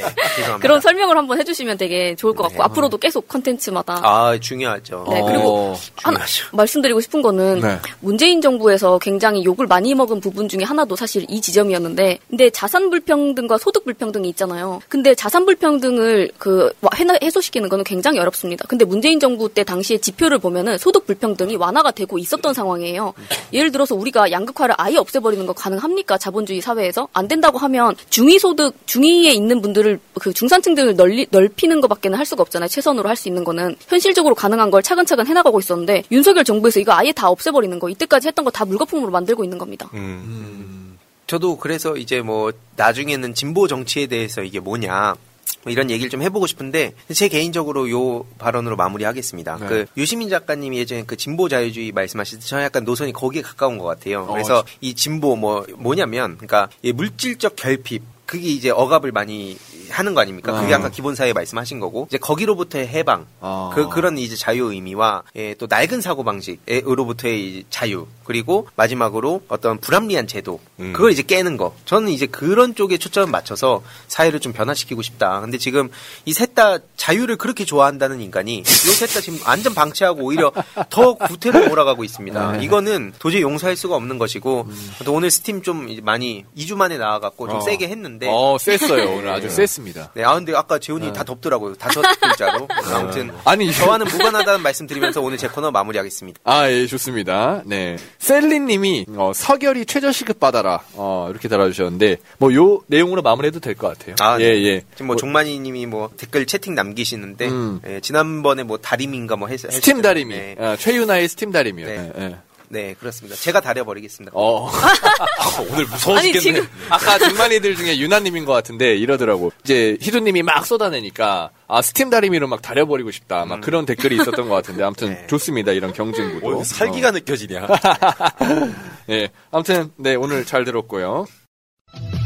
세상은 오지경 조지경 속이다 네 다음 오이석의 지지지 한번 넘어가 보도록 하겠습니다. 네, 오석의 지지지. 오늘 그 지난주에 좀 이어서 말씀드릴 만한 뉴스가 있어서 같이 먼저 앞에서 말씀을 좀 드릴게요. 어. 지난주에 자발적 탄소 시장 말씀드렸죠. 어, 예. 네, 그래서 쉐브론. 이라는 큰 그렇지. 우리나라보다 1년에 탄소 배출량이 더 많은 회사가 네. 이 자발적 탄소 시장으로부터 탄소 배출권을 사서 자신들의 이그 충당해 왔었는데 그렇게 샀던 탄소 배출권의 90% 정도가 어, 전혀 이 우리 탄소 배출량을 줄이는 데 도움이 되지 않았고 오히려 어. 40% 정도는 환경이나 지역 사회에 해를 끼쳤다라고 말씀을 드렸어요. 그 지난주 이야기였죠. 이게 이제 지난주 이야기였죠. 근데 요한발더 나가면은 요 자발적 탄소 시장 인증 기관 중에 베라라는 회사가 있어요. 아. 베라, 네. 베라. 베라. 베스킨 라빈스 말고. 어. 베라. 누가 할까봐 얘기했어요. 어. 기대하신 것 같습니다. 네, 아니에요. thirty-one 누가 할까 봐. 어, 눈에서 살기가 느껴져 가지고 그냥 얼른 그냥 끝냈어. 어, 베스킨 라빈스 말고 베라라는 회사가 있는데 그 우리나라 산림청도 그 캄보디아에서 산림 보호를 통해서 온실가스 65만 톤 줄였다고 자축했다가 아니었던 거 이제 뉴스 났다고 말씀드리지 않았습니까? 그때 그 인증 기관이 베라예요. 아. 그 우리나라랑도 연관이 매우 큰 음. 어, 기관인데 이 회사의 CEO가 내려왔습니다 자리에서. 오. 이 쉐브론의 이야기 그리고 그 전부터 지적되어 온 이 자발적 탄소 시장에 대한 이 불투명성, 어, 그리고 시민사회와 언론의 지적 으로 인해서 특히 가디언이 계속 갔어요. 아, 가디언이 영국 가디언즈. 예, 문제 제기를 계속했어요. 그러면서 결국은 CEO가 이제 자리에서 물러났다. 음, 라는 점을 보면서 이제 후속적으로 좀 이런 말씀을 좀 드리고 싶었고, 요 자발적 탄소 시장 같은 게 이제 2015년에 파리 협정을 계기로 만들어졌거든요. 어. 그러니까는 지난주에도 말씀드렸던 것처럼 이 뭐 예를 들어서 희두님이 어 나 황희두가 50만 헥타르의 산림을 보호하는 하겠다. 그러니 50만 뭐 50만 원 어치의 탄소 배출권을 줘 하기로 했어. 음. 근데 알고 봤더니 50만 헥타르 한다고 했지만 한 3년 후에 보니까 숲이 한 30만 헥타르밖에 안 남은 거야. 아. 그러면 30만 원만 받아야 되잖아. 그렇죠. 근데 50만 원을 그냥 받아. 아. 네, 왜 했더니 이런저런 이유가 있지만 이걸 다 모니터링하는 것 자체가 너무 한계가 크다라는 거였어요. 이제 그런 문제가 있었는데도 불구하고 그 전에는 이 인증을 유엔에서 하고 국가에서 하다 보니까 각국 정부가 있거든요. 네. 그러다 보니까 모니터링을 어떻게든 하고 규제도 좀 빡세고 절차도 되게 과도하다라는 얘기를 들을 정도로 절차가 좀 촘촘했단 말이에요. 근데 하도 민간에서 이거 너무 하기 힘들어 하기 힘들어 얘기를 하니까 파리 협정에서 그러면 민간에서 한번 해봐 라면서 규제 하나 시키고 절차도 좀 간소하게 해줬거든요. 그래서 민간에 맡겼더니 이제 이런 일이 벌어진 거다. 네, 베라 같은 회사가 많이 크게 됐지만 결국 뭐 시민이 견제할 수 없고 국가들이 이제 견제할 수 없게 되고 탄소 배출권을 결국 이익 추구의 목적으로만 활용하다가 결국은 탄소는 하나도 못 줄이고 산림만 파괴하고 땜지었다가 이제 선주민들이나 원주민들 몰아내고 죽이고 하는 일이 벌어졌고 어, 하는 이런 어처구니없는 결과 나오고 결국은 이 베라의 CEO가 책임을 지고 사퇴했다. 어, 라는 것에서 현재 우리나라에서 계속해서 이야기 나오는 이 어떤 민영화라든지 네. 규제 완화 이거 MB 때부터 이어지는 거 아닙니까? 아, 그치. 요것의 국제적 버전이 아닐까 싶은 국제 생각이 들어요. 있고요. 그렇죠. 다 그냥 시장처럼. 음. 어, 근데 그래도 물러났다는 게 좀 신기하네. 어, 저도요. 음. 그런, 근데 제 생각에는 물러났지만 결국 그 밥에 그 나물일 것 같긴 해요. 아. 그런데 이상민 아직 안 물러났죠. 아, 그죠. 그렇죠. 아, 박희영 석방되죠. 보석 그렇죠. 보석. 아, 여기. 어. 유닉은 캡사이신 세수 아직 안 했죠. 안 했죠. 아. 아, 참, 오늘 안 그래도 새날에서 시사 코너 앞에 어, 12구 참사 유가족분들이 나와서 인터뷰를 하셨는데 어. 아직까지 해결이 된 문제는 하나도 없고 너무나 네. 안타까운 얘기를 해주셔가지고 그 생각이 바로 나네요. 진짜. 음, 이 여기는 그래도 민간 기업이고 하, 지만또 민간 기업이기 때문에 이 거대 언론이 압박을 해서 공격을 하니까 물러나는 신용이라도 해요. 음. 그, 그 사람 CEO에서 물러나서 아예 퇴사를 한 건 아니고 결국 그 회사의 뭐 컨설턴트 이런 일을 다시 하긴 한대요. 음. 근데 어쨌든 신용이라도 하잖아. 어떻게 보면 민간 기업보다 지금 현재 대한민국 정부가 더 철면피고 그치. 아, 그러네. 눈치를 아예 안 보는. 아예 안 보는. 어. 우리가 세금 주고 쟤네 저 사람들 돈도 주는데 보수도 챙겨 주는데도 눈치를 하나도 안 보내. 어. 지금도 술 먹고 있던데 아까. 오늘 그 막걸리 먹고 있어요. 아, 나일 많이 빡세게 했다 면서. 아니 심지어 근데 이명박 때는 왜 그런 얘기라도 쇼 얘기라도 있었잖아요. 그러니까 뭐 이제 기본족이라든지. 어 그 예를 들어서 민심이 안 좋다 그러면은 뭐 이명박이 새벽에 뭐 뒷동산에 올라가서 뭐 아침 이슬을 불렀다느니 아니 그런 눈치라도 있었었잖아요 과거에. 근데 지금은 그런 게 없어. 오히려 어. 맞아. 어 오히려 지금 가가지고 막걸리나 마시고 있고 흰옷 입고 가가지고 아니 그게 그때는 대우나를 밀고 나오다가 난리가 나니까 그래서 4대강으로 포장한 거 아니에요? 그렇죠. 그 정도 눈치는 봤는데 어. 지금 아예 안 아예 본다. 안 아예 보는 없어. 거지. 희두님이 얘기했던 요 뭐 차등제 그 최저임금 차등제 말이 돼요. 아 그러니까요. 저 무슨 저런 멍청한 발상이 다 있습니까? 그런데 일단 그런 수준이다 하는 상황을 이제 우리 베라의 사례와 함께 우리나라의 상황을 같이 좀 말씀을 드렸고 그리고 연이어서 이제 나오는 소식이 야 요것도 신박해. 또 뭐야? 요거 웃겨. 올해 이제 유엔 기후변화 협약 아, 예, 당사국 예. 총회가 작년에는 이집트에서 열리지 않았습니까? 나경원이 갔었고 올해는 아랍에미레이트에서 열려요. 어, 그리고 이 호스트 국가에서 의장을 배출해요. 아. 그래서 이번에는 유- 아랍에미레이트에서 열리니까 아랍에미레이트 사람이 의장을 맡아요. 아. 그런데 이 아랍에미레이트의 의장이 술탄 알 자베르라는 사람인데 술탄 알 자베르. 네, 이름은 어. 기억하실 필요가 없습니다. 근데 이 사람이 어떤 사람이냐? 어. 그 아랍에미리트의 산업부 장관, 음. 그리고 전 국무장관 같은 것도 했고, 오. 현재 국영 석유회사의 사장이에요. 어, 석유회사 사장. 네. 그러면서 2010년부터는 또 기후변화 특사, 그러니까 나경원이 기후변화 특사였잖아요. 그쵸. 이 사람이 아랍에미리트의 나경원이었던 거야. 어, 그런 석유회사 자리도 많- 사장인데. 아니 근데 석유회사 석유회사 사장인데. 오. 정유회사 사장인데 대놓고 나 음. 그린워싱 한탕 하고 싶다. 약간 여기 이런 느낌인데. 재호님 이거 열받아서 바로 술탄 이거 적었었습니다. 이거. 사이코패스는 아, 안 적었나 보네요. 그래도. 시민들이 견제해야 이름 필요 없다고 네. 했는데. 예, 시민들이 견제. 술 타는 또 윤석열이 엄청 싫어하겠지. 물에 술 타고 이런, 이런 거 싫어하니까. 아, 싫어하지. 아, 술에 술 타면 좋아하겠죠. 네, 여기는 술탄, 오로지 어, 술탄이에요. 술탄. 네. 그러면서 또 웃긴 게 아랍에미리트의 마스다르라는 재생에너지 회사가 있는데 여기 설립을 또 이 사람이 주도하기도 해. 와. 다한 거야. 와. 평가하기 쉽지 않죠, 이 사람. 이 사람은 눈치도 안 볼 것 같은데. 이 사람이 그럼 도대체 이 사람 왕족도 아니거든요. 오. 그럼 이 사람 도대체 뭐야? 석유 기업의 사장인데 재생에너지도 하고 기후변화 특사까지 해. 오. 이거 약간 강원도 특별법의 모든 거를 오. 강원도지사에게 몰아주는 그런 모양새와 좀 비슷하지 않습니까? 오. 맞네. 약간 모든 길 로마로 통한다처럼 중간에 다 다 해먹는 느낌인데. 깔때기 끝부분에 입 벌리고 어, 있는 그치, 그치, 느낌. 그치. 어. 다 먹는데? 엄청난 걸 쥐고 있어요, 이 사람이. 근데 이 사람이 또 유엔에서도 이 에너지 기후변화 자문단 이런 것도 예전에 했었거든요. 어. 근데 이걸 선정한 사람이 또 우리나라 사람이네. 반기문 총장. 와, 거기서 나와요? 우리나라 한대 연결이 또 아. 있어. 웃기죠, 야. 이 사람. 거기다가 또 미국이랑 영국에서 경제학도 하고 화학도 하고 공부도 많이 하고 했는데 지금은 이제 정리하면 아랍에미리트의 석유를 관장하면서 기후 변화와 지속 가능성까지 담당을 하는 사람인 거예요. 어, 이거 쉽지 않죠.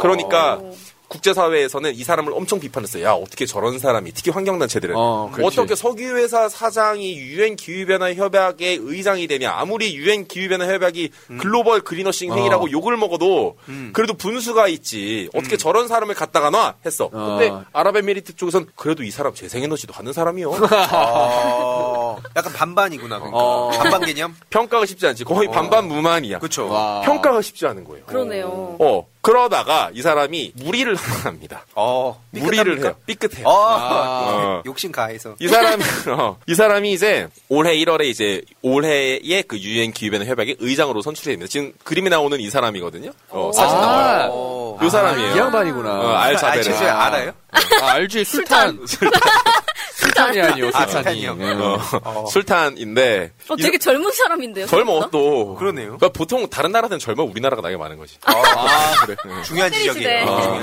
그런데 근데 이 사람이 1월에 의장에 선출되고 네. 이제 2월부터 이 위키피디아에 이 사람을 검색을 하면 이제 이 사람 페이지가 뜨지 않습니까? 네. 이 사람 페이지가 떠요. 거기에 정크 튜너라는 사용자가 자꾸 이 사람 위키피디아를 수정을 해. 아, 그런 사람 있어요. 한 명 꼭 달라붙는. 어, 수정을 해. 근데 알고 봤더니 이 사람이 이번 유엔 기후 변화 협약의 마케팅 담당자였던 거야. 이 정크 튜너라는 유저가. 어? 와. 이거 주작 아니야? 한마디로 주작인 거지. 말하자면은 대선 주자로 윤석열, 이재명이 나왔는데 어. 나무 위키에 있는 정보를 누군가가 한쪽 캠프에서 계속 조작하고 그러니까. 조정하고 있다 이런 얘기인 거잖아요. 말하자면. 어. 음, 음. 그렇게 주작을 한 거예요. 그 뭐라고 했냐? 어, 이 사람은 이제 국가의 청정 에너지 경로를 형성하는 핵심적인 역할을 수행했다. 청정 에너지 경로. 어, 그러니까 이 사람이 재생 에너지라든지 에너지 전환에 기여한 바가 많다라는 어. 말을 저 정크 튜너라는 이 유엔 기후변화 협약의 마케팅 담당자가 올린 거예요. 근데 이 사람은 이해관계가 있는 사람이잖아. 어. 그럼 저걸 저렇게 수정하면 안 되지. 그렇죠, 안 되지. 그랬다가 계속 수정을 했다 이제 걸린 거예요. 그러면서 뭐 이 사람이 뭐, 그러니까 알 자베르가 이 술탄이 기후 운동에 되게 필요한 사람이다 뭐 이런 내용도 넣고 또 이런 것도 있었어요. 이 알자베르가 석유 회사 사장이잖아요. 네. 그러니까 2019년에 수십 조 원짜리 한 우리 돈으로 한 40조 원 정도 되는 송유관 사업 같은 거를 계약도 했대요. 40조. 어. 근데 이거에 대해서 삭제해 달라고 위키피디아에 이 정크 튜너라는 아이디가 요청도 하고 대신에 그 국제 투자 정도로 해 달라. 아, 그러니까 마사지를- 송유관은 그렇지. 없애버리고. 그렇지. 분식을 아. 하는 거지. 분칠을 하는 거지. 근데 일 잘하네. 어, 일 잘하지. 꼼꼼하게. 근데 일, 그렇지. 근데 되게 좀 꼬리를 너무 대놓고 한 거 아니에요? 그러니까 아이디를 여러 개 좀 쓰지 그랬어. 그래서 어 그러니까 그 아이디 똑같은 걸로 트위터도 쓰고 뭐 핀터레스트 썼다 걸린 거예요. 약간 고도의 저기는 그런 게 없잖아. 네티즌 수사대가 없잖아. 저런 저기는. 국정원 댓글 부대 같은 게 좀 수준이 떨어지는. 우리나라 와서 배웠어야 돼. 이명박한테 좀 배웠어요. 이명박 김관진한테 가고. 김관진한테 배웠어야 돼.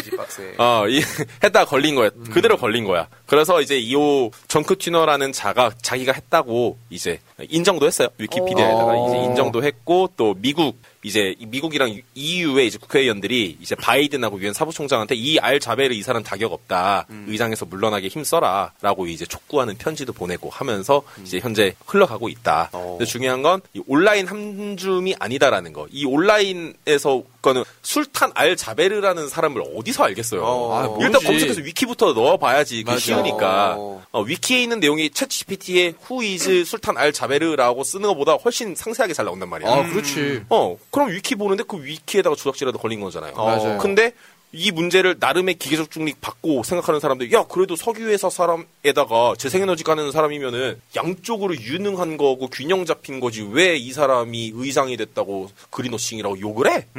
라고 아, 해버리는 거 아니야. 그럴 수 있- 있겠다. 그쵸. 아. 건수를 또 줘버리는 거잖아. 야. 근데 이번에 딱 걸렸다라는 아. 점에서 우리나라 생각도 좀 많이 나고 어, 해서 가져와 봤습니다. 저 사람들도 저렇게 학습을 하면서 점점 더 고도화 될 것 같습니다. 그렇죠. 음. 어, 이 사람들은 그래도 아랍에미리트 뭐 저 정도까지 자리도 가고 일단 저 나라는 왕이 지배하는 나라니까 음. 이제 우리나라보다는 시민들을 굳이 설득할 필요가 없단 말이죠. 세금도 안 내니까. 아, 맞네. 어, 우리는 세금을 내잖아. 근데 이 나라 세금도 안 내니까 딱히 견제나 이런 게 시민 사회가 별로 없다고. 어, 그러니까 우리나라가 더 이제 정치하기는 더 힘들 텐데 그러다 보니까 이제 우리나라보다 이런 꼼수의 수준이 많이 뒤떨어지는 거죠. 어. 네. 약간, 약간 90년대 약간 네티즌 처음 등장할 때 느낌으로 한 거라서 아 저기 무료로 이거 갈 수 있는데요. 자기- 자기만 하나 아, 잡아주면 맞네. 850다 이거 보여. 익명으로 욕했는데 뒤에 IP 주소 다 뜨는. 아, 맞아, 맞아. 어, 해당 막 이거. 막그 G 뭐 HK 이거 황인데 이거 거 해놓고 어. 모르겠지. 아, 맞네? 맞네, 맞네. 어. 와, 아 근데 아까 온라인 그 한 줌 이거 아니다. 어 지금 이거 킬패스 약간 날린 느낌이거든요. 맞아. 한 번 때리라고, 오, 스파이크 때리라고. 스파이크 야, 때리라고. 오늘 좋은데? 예. 아니, 지금 뭐야? 아니, 아니 지금 날려줬다고. 뭐야? 날려줘갖고 이거 어. 하려고 했는데 아. 갑자기 후지산 대폭 킬패스 발실로 마감 아니 아니야. 킬패스 날려버렸습니다, 날려줬네. 어. 힘 빠졌어요 지금. 아, 예. 아니, 그러니까 아, 결론은 하세요. 이게 예. 그러니까 디지털이랑 다 이제 엮여 있는 건데 그렇죠. 이게 그러니까 되게 아무것도 아닌 것 같은 게 음. 점점 이게 스노우볼이 굴러가서 빌드업이 탁탁탁 되고 음. 한방 딱 꽂아버린다. 지금 이런 시대입니다. 그래서 음. 이런 시대에는 우리가 어떻게 대응해 갈 것이고 내 볼을 어떻게 또 넣을 것인가. 그렇죠. 상대 그리고 이 장난질 공이 막 진짜 공이 아닌데 갑자기 축구에서 원래 공 하나로 하는데 그치. 공이 갑자기 수십 개가 들어왔어. 그렇지. 막 까고 있는데 그냥 들어가면 골이래. 어. 그러니까 이런 상황이거든요. 그 이게 어 말이 안 됩니다. 심판한테 심판도 이거 상관없대. 이런 상황이에요. 음. 여기서 우리 어떻게 이길 것인가? 그렇지. 어, 이 경기장을 바꿀 것이냐? 음. 공을 다 치울 것이냐? 음. 그 방법론이 다르거든요. 좀 그런 논쟁 을 해야겠다 음. 생각이 듭니다. 네. 그렇습니다.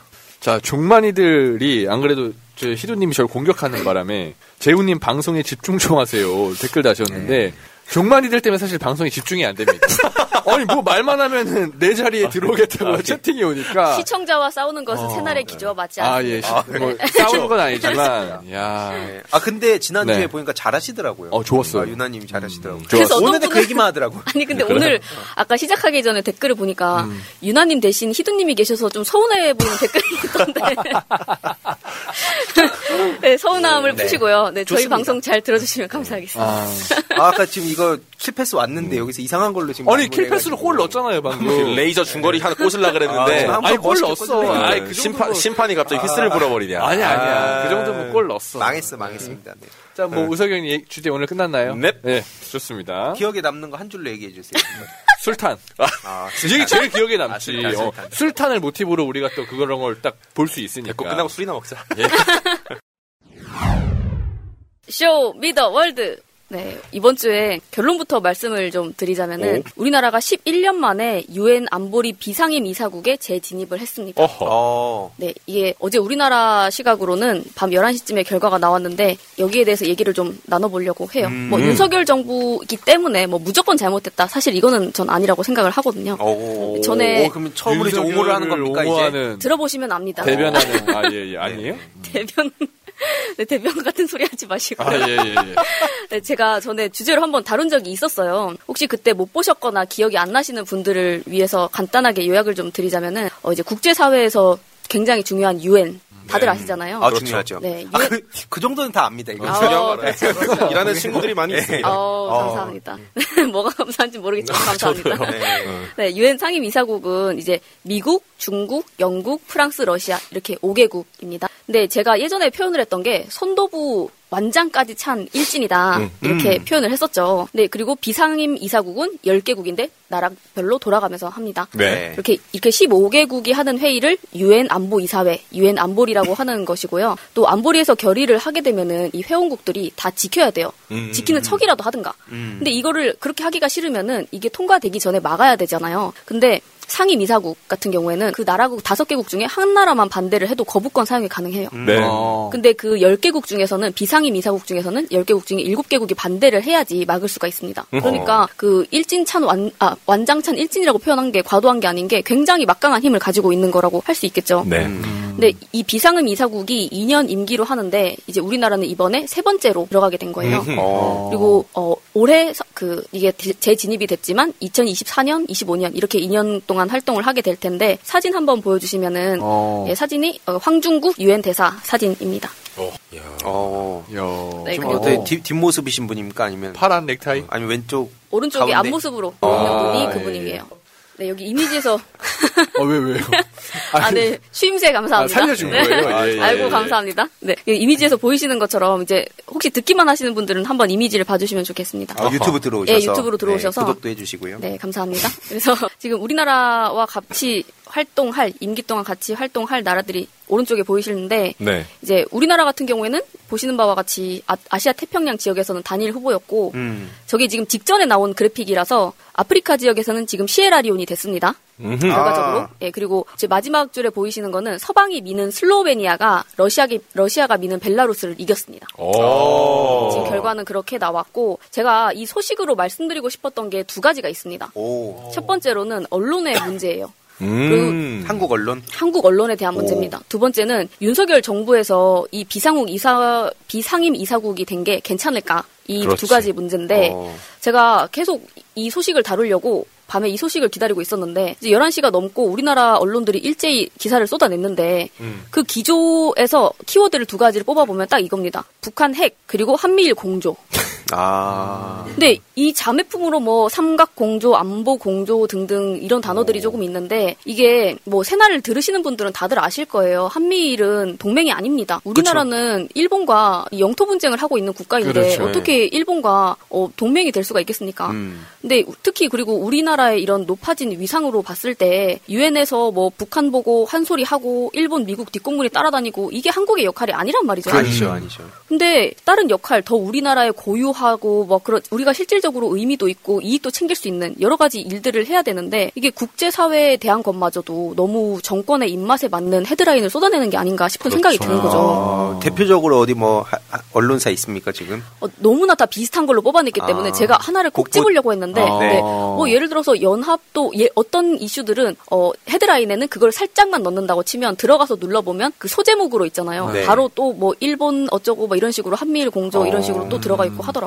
그래서 하나 두 개를 꼽기는 어려웠고 얼마 전에 예를 들자면은 우리나라가 최근에 북한이 HWO 세계보건기구 집행 이사국이 선출이 된 거에 대해서 깊은 유감과 우려 라고 하면서 유엔 권위를 무시해온 북한이 집행 이사국 기준에 부합하는지 의문이다 이런 음. 얘기를 했어요. 근데 저는 북한 보고 안 좋은 소리 할 수도 있습니다. 필요하다면요. 근데 그 앞서서 미국이 여기에 대해서 북한 보고 뭐라고 했었거든요. 근데 여기에 굳이 한 마디 더 얹은 거잖아요. 미국 아. 형님도 한 마디 했으니까 사실 뭐 우리 날리면 형님도 한마디 날리면 했으니까. 형님 한마디 했으니까 어, 우리도 그러네. 왜냐면은 굳이 여기에 대해서 우리가 그렇게 한 숟갈 얹었어야 된다라는 생각이 많이 드는데 음. 이것과 상반되게 중국이 최근에 한 발언을 예를 들어보겠습니다. 한반도에서 한반도 문제에서 어느 한쪽 우려만 중시한 적이 없다.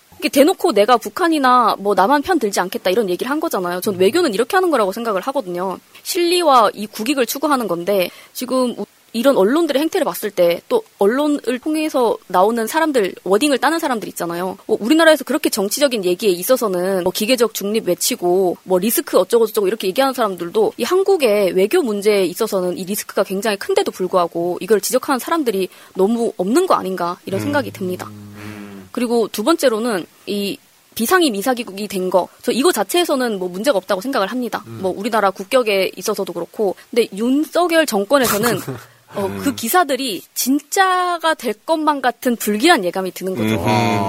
그래서 어, 예를 들어서 윤석열 정부라고 하더라도 우주 발사체에 대한 뭐 연구라든지 이런 거에 대한 발전, 우리나라 국익에 대한 문제에서는 얼마든지 잘 돼도 좋은 거죠. 음, 그걸로 뭐 그렇지. 윤석열 정부를 까거나 거기에 대한 어, 노력들까지 평가절하고 싶진 않지만 어, 예를 들자면은 이 비상임 이사국을 가장 많이 한 게 일본이거든요. 지금까지 우리나라가 세 번 하는데 일본은 12번을 했습니다. 와. 그리고 호시탐탐 상임 이사국 자리를 노리고 있어요. 근데 일본뿐만이 아니라 뭐 다른 나라들도 솔직히 우리나라도 당장 상임 이사국에 할 수 있다고만 한다면 어느 나라가 안 하고 싶겠습니다. 안 하고 싶겠습니까? 그렇게 강력한 걸 가지고 있는데 근데 그렇기 때문에 이 상임 이사국에 추가로 들어가는 걸 견제하려고 하는 기구 UFC라고 전에 한번 소개를 해드렸었는데 우리나라도 여기에 지금 들어가 있는 상태거든요. 일본이 계속 들어가려고 노리고 있다 보니까 근데 어, 지금 예를 들어서 뭐 북한이 세계보건기구 집행 이사국 된 거에는 깊은 유감이라고 하면서 음. 어, 비상임 이사국 되자마자 우리랑 국토 분쟁을 하고 있는 일본에 대해서는 이렇게 언론에서부터도 한미일 공조 이렇게 빨아대는 걸 보니까 우려가 많이 되는 거죠. 이게 합리적인 의심이 들 수밖에는 없는 게 이 정부가 들어서고 나서 일본한테 해왔던 행태를 보자면은 뭐 우리나라 군인들 일장기에 경례하게 만들었죠. 그리고 뭐 전범기 달고 우리나라 영해로 들어와가지고 훈련하는 거. 그건 최근에 뭐 최근에 들어왔었죠. 들어온 거죠. 네. 그리고 뭐 일본은 전범기 맞는데 우리나라가 나서서 아니라고 해주질 않나 이런 것들을 봤을 때 언론들도 이 정부의 눈치를 보고 이런 기조로 기사를 계속 쏟아내는 거라고 생각이 들거든요. 뭐 햇살문이라고 표현해준 언론들 아닙니까? 불과 며칠 전에 빗살 무늬도 아 아니고. 빗살 아 햇살문이 그치. 어처구니가 없던 어, 거지. 어, 어, 어. 그렇죠. 그래서 이런 어 아까 뭐 희도님이 얘기해주신 게 이게 차등이 되고 어쩌고 저쩌고 윤석열이 단순히 뭐 그냥 양극화를 부추기고 뭐 의성님 얘기해 주신 것처럼 기후 문제에 있어서 우리나라 이게 아니라 국격이나 국가의 근간 자체를 흔들고 있고 이걸 끌어내리고 있다는 게 굉장히 문제라고 생각이 듭니다. 근데 어, 사실 이건 좀 하나하나 만화한 말씀이긴 하죠. 하나하나한 말씀이긴 한데 어, 지금 저는 윤석열 정부 가 이렇게 못하는 거에 대해서 뭐 당연히 못하는 거지 기대도 안 했어라고 얘기해 주시는 분들도 계시지만 그거를 김대중 대통령이 어, 생전에 강조하셨던 부분이 이런 거잖아요. 어, 국민 하나 하나가 각자가 외교를 해야 된다. 이런 얘기를 하셨단 말이에요. 근데 우리 우리가 지금 윤석열한테 기대할 게 없는 만큼 우리가 그만큼 깨어 있고 관심을 가져야 된다 이런 생각을 좀 하, 하면서 좀 힘들 내시라고 말씀을 드리고 싶습니다. 어, 이게 뭐 힘낼 상황이 없잖아요. 힘낼 상황이 없지만 예를 들어서 지금 우리나라가 윤석열만 보면은 당연히 힘낼 게 없죠. 김건희가 있고 윤석열이 있고 뭐 한동훈이나 이런 사람들 보면 힘날 게 없지만 제가 최근에 어떤 분을 만나 뵀는데 이런 얘기를 하시더라고요. 윤석열이 대놓고 너무 모자란 소리를 하다 보니까 뉴스 보는 게 즐겁다고 얘기하시는 분들도 계셨습니다. 실제로는 왜냐면은 그게 무슨 말이에요? 윤석열이 그러니까, 어. 어, 네, 교묘하게 예를 들어서 앞에서 내뱉는 말과 뒤로 하는 행태가 다르게 해서 정말 사람들이 봤을 때는 아 윤석열이 그래도 하려고 하는데 윤석열이 원하는 게 딱 그거잖아요. 나는 잘하는 데 내 뒤에 있는 거, 내 옆에 있는 것들이 못해서 딱 이런 어. 의식 인식 가지고 있지 않습니까? 근데 실제로는 윤석열이 제일 못하잖아요. 국민들이 봤을 때는 수준이 제일 낮고, 근데 그거를 숨기지 않고 가감 없이 보여 보여주어서 많은 국민들이 이렇게 기울어진 언론에도 불구하고 윤석열 지지율이 저렇게 나온다는 거, 전 이거 굉장히 희망적인 거라고 보거든요. 국민들 수준이 그만큼 높아졌다는 건데 아무리 뭐 윤석열이 대통령이라고 하더라도 뭐 그 전에 정부가 싫었든 뭐 어떤 문제든 뭐 윤석열을 찍었든 지금은 윤석열한테서 돌아서고 있는 사람들이 더 그만큼 많다는 소리 아니겠습니까? 음. 실제로 뭐 여론조사들을 본다고 하더라도 70대 이상 말고는 지지하는 층이 없더라고요. 그런 것들을 봤을 때 좀 희망적이지 않나 힘을 내도 되지 않을까 하는 생각입니다. 비상, 비상임 이사국에 들어 갔는데 이렇게 기대가 안 되는 것도 어, 웃기고 한미일 공조하라고 비상임 이사국 들어가는 것도 아닌데 음, 그걸 왜 자꾸 한미일 얘기를 걷다가 갖다 붙이는지 모르겠어요. 사실 우리나라 지금 아시아 단일 후보였기 때문에 그쵸. 특별한 결격 사유가 아닌 이상 되는 건 기정사실화 됐던 거 아닙니까? 아 원래 어, 딱히 떨어질 이유는 없었어요. 근데 되고 나면 사실 우리가 지금 한미일도 한미일이지만 미래에는 우리는 아세안 국가들이랑 사실 정말 잘 지내야 되는데 그쵸. 괜히 그쵸. 신남방 신북방 했던 게 아닌데 네. 지금 아세안 국가들 전부 권위주의 정권입니다. 아니면 독재 정권이나 일당 독재하거나 네. 그런 상황에서 우리나라가 이재명 대표가 되게 잘했던 게 경기도가 분단되어 있잖아요. 사실 네. 네. 개성 같은 곳들도 북에 올라가 있잖아요. 근데 오히려 이걸 평화로 바꿔서 평화 ODA 같은 걸로 평화로 브랜딩을 했단 말입니다. 음. 우리도 비상임이 사국 들어가서 우리의 이 상황을 평화로서 얘기한다면은 다른 브랜딩으로서 어, 아세안 국가들과 소통할 수 있어요. 권위주의 국가들과 어, 어, 다른 얘기를 오히려 그러니까 하나의 길이 될 수 있다. 그렇지. 우리가 다른 얘기를 해줄 수가 있다고. 비교 우위에 설 수가 있다고. 그리고 그것에 대한 그 명분이 있잖아. 우리 비상임 이사국이니까. 안보리에. 아, 맞네. 안보리의 비상임 이사국이니까 명분이 있잖아. 얘기를 할 수가 있는데 무슨 생뚱맞은 엉뚱한 소리들만 하고 있으니까 답답하고 기대가 하나도 안 됩니다. 네, 참고로 이번 그 안보리 비상임 이사국 이 수행할 과제가 어떤 거냐면 네. 지속 가능한 평화, 여성과 평화 안보, 사이버 안보, 기후 변화와 평화 안보 이런 것들이거든요. 그 윤석열이랑 정반대 되는 거 아니에요? 한미일 공조랑도 상관이 없다니까. 네, 근데 이런 이런 것들이 있는데 이런 것들에 대한 얘기는 나오지 않고 한미일 뭐 삼각 동맹, 아 삼각 삼각 공조 이런 얘기들이 계속 계속 나오고 있는데 네. 솔직히 지금 하는 거 보면 걱정이 조금 되기는 합니다. 예를 들어서 어, 일본이 상임 이사국이 되는 거를 우리는 이때까지 막고 있던 스탠스였는데 뭐 근데 이거를 지금 하는 거를 보면은 일본이 상임 이사국이 되도록 물심양면 밀어줄 것 같고 또 뭐 양안 관계가 틀어져가지고 전쟁이라도 나면은 미국 통해가지고 우리나라 군사나 무기 같은 거 다 지원해줘 버릴 것 같고 이러니까 많은 분들이 또 걱정을 하고 계시잖아요. 그래서 어 2024년, 25년이 2년 동안 임기라고 말씀을 드렸잖아요. 근데 그 임기 동안 윤석열이 꼭 다 대통령일 필요는 없겠다라는 생각도 듭니다. 네.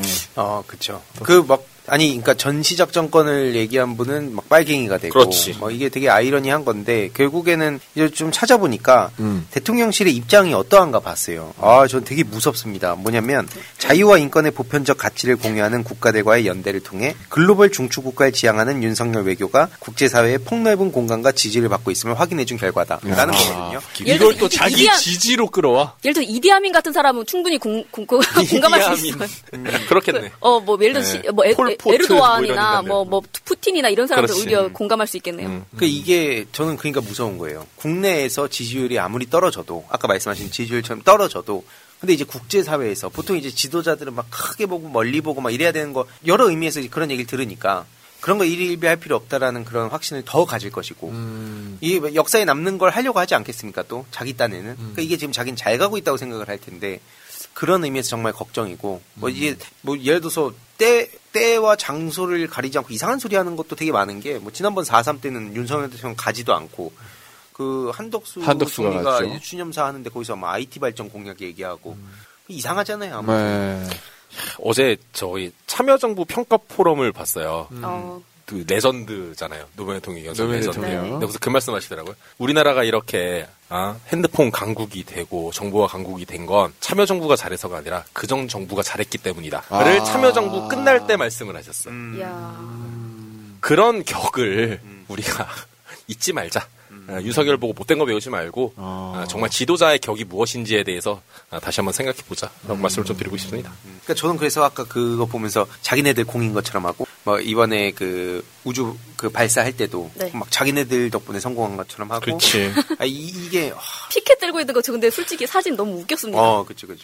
이게 하여튼 되게 이상한데 그때 우리는 뭘 할 수 있을 것인가에 대해서 한번 계속 우리가 같이 고민해 보면 좋지 않을까. 음. 정치권에서 모든 걸 다 하길 바라는 건 제가 봤을 때 특히 요즘 같은 시대엔 이 양적인 게 너무 중요하기 때문에 에, 그거는 정치권에만 맡긴다고 해결될 문제는 아닌 것 같다. 그렇죠. 예, 정치는 정치의 역할이 있고 또 우리 민주 시민들이 결국 이게 그러니까 깨어 있는 시민의 조직된 힘이란 구호가 나왔구나 싶더라고요. 맞습니다. 이게 그냥 단순히 무슨 스- 슬로건 한 줄 기억하자가 아니라 그렇지. 실제로 음. 시민들이 각성하게 하기 위해서 정치인은 뭘 할 것이며 저희 같은 방송을 하는 사람들은 뭘 할 것이고 또 이걸 보는 고관여층은 또 저관여층한테 어떻게 연결할 것이고 이런 것들이 각자의 위치에서 고민을 하고 그렇게 각성을 하고 연대 힘을 넓혀가자 폭을 넓혀가자 이거기 때문에 그냥 아 정치인들 알아서 하겠지 하면 절대 안 합니다. 의지가 있어도 못 하고 그런 생각이 드네요.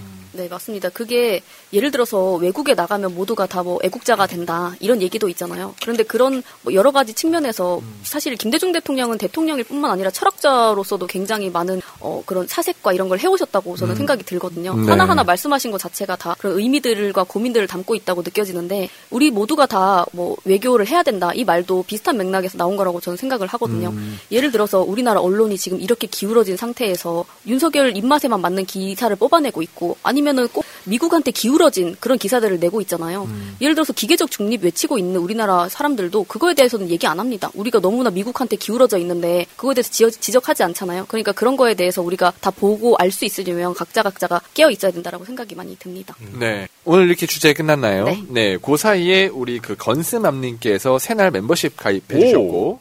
또 미야킴님께서 슈퍼챗 보내주시면서 아이고. 이 또한 지나가리니, 근데 참 힘드네요. 아, 이렇게 남겨주셨네요. 감사합니다. 네, 감사합니다.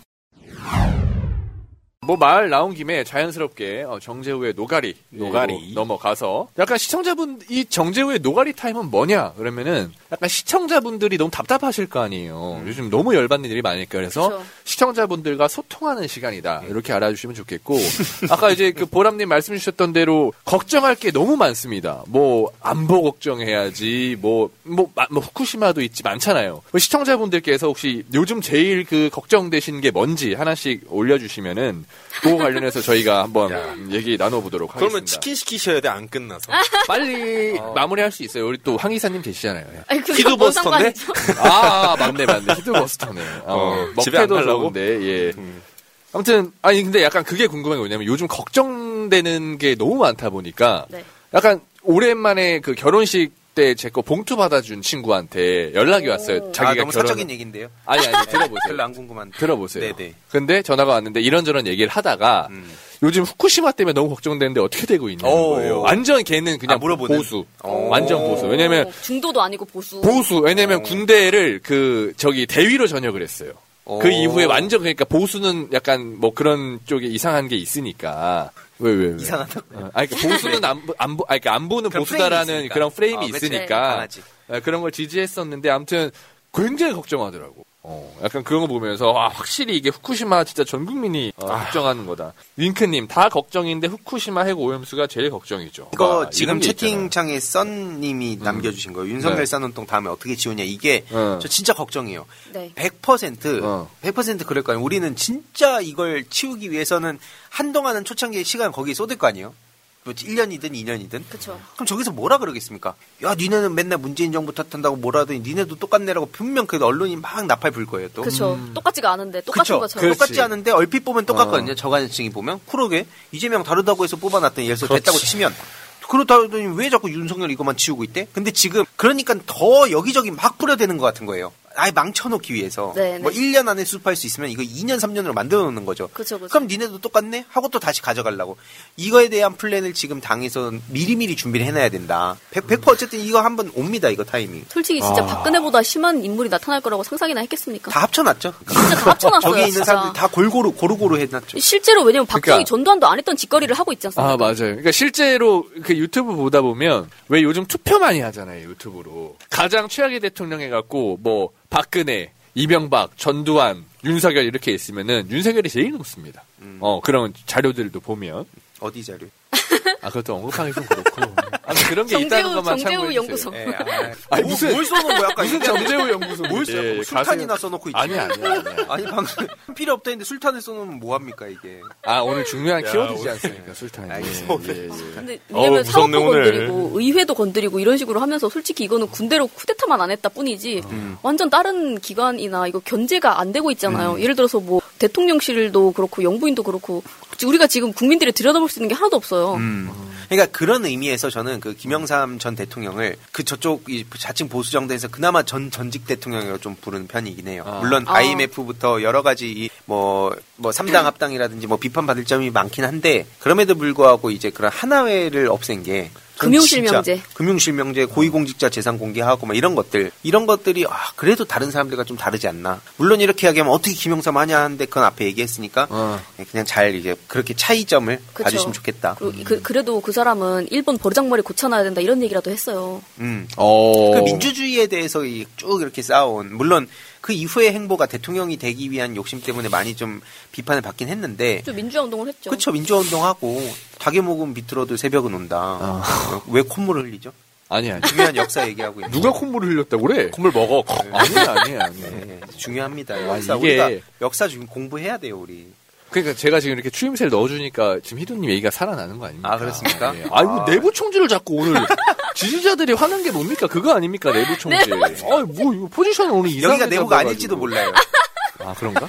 아 근데 저희가 어. 그 공부 모임에서도 네. 안 그래도 저희가 공부를 하면서 열띤 토론도 같이 하고 있거든요. 그렇죠. 음. 내부를 어디까지를 내부로 볼 것인가 뭐 어, 이런 고민도 하고. 있고 저희가 청년들과 사실은 그러니까 저는 이런 있습니다. 얘기를 방송에서 하고 싶은 거예요 원래 현안이 아니라 이런 청년들의 생각이 궁금하잖아요. 재밌지. 그렇죠. 근데 아이러니한 거 이거 하면 어 지금 이거 현안이 아니네 하고 나중에 봐야지 하고 안 보게 된다. 그거는 저기 중만이들 브이로그로 하라고 하자. 아 정말. 아바 사실 아바나의 의사결정 과정을 알리는 거는 되게 그렇지. 되게 어, 좋을 것 같아요. 어, 영상화해서. 어. 이게 청년들이 어떻게 의사결정하고 어떻게 조직화되고 어떻게 의견을 모으고 어떻게 같이 공부하고 이런 얘기들 나가는 거 되게 필요하다고 보거든. 모든 청년들이 그냥 정치 한 자리 얻으려고 어, 헛 공부하고 헛 저거 뭐 조직 만들고 이런 거 아니거든요.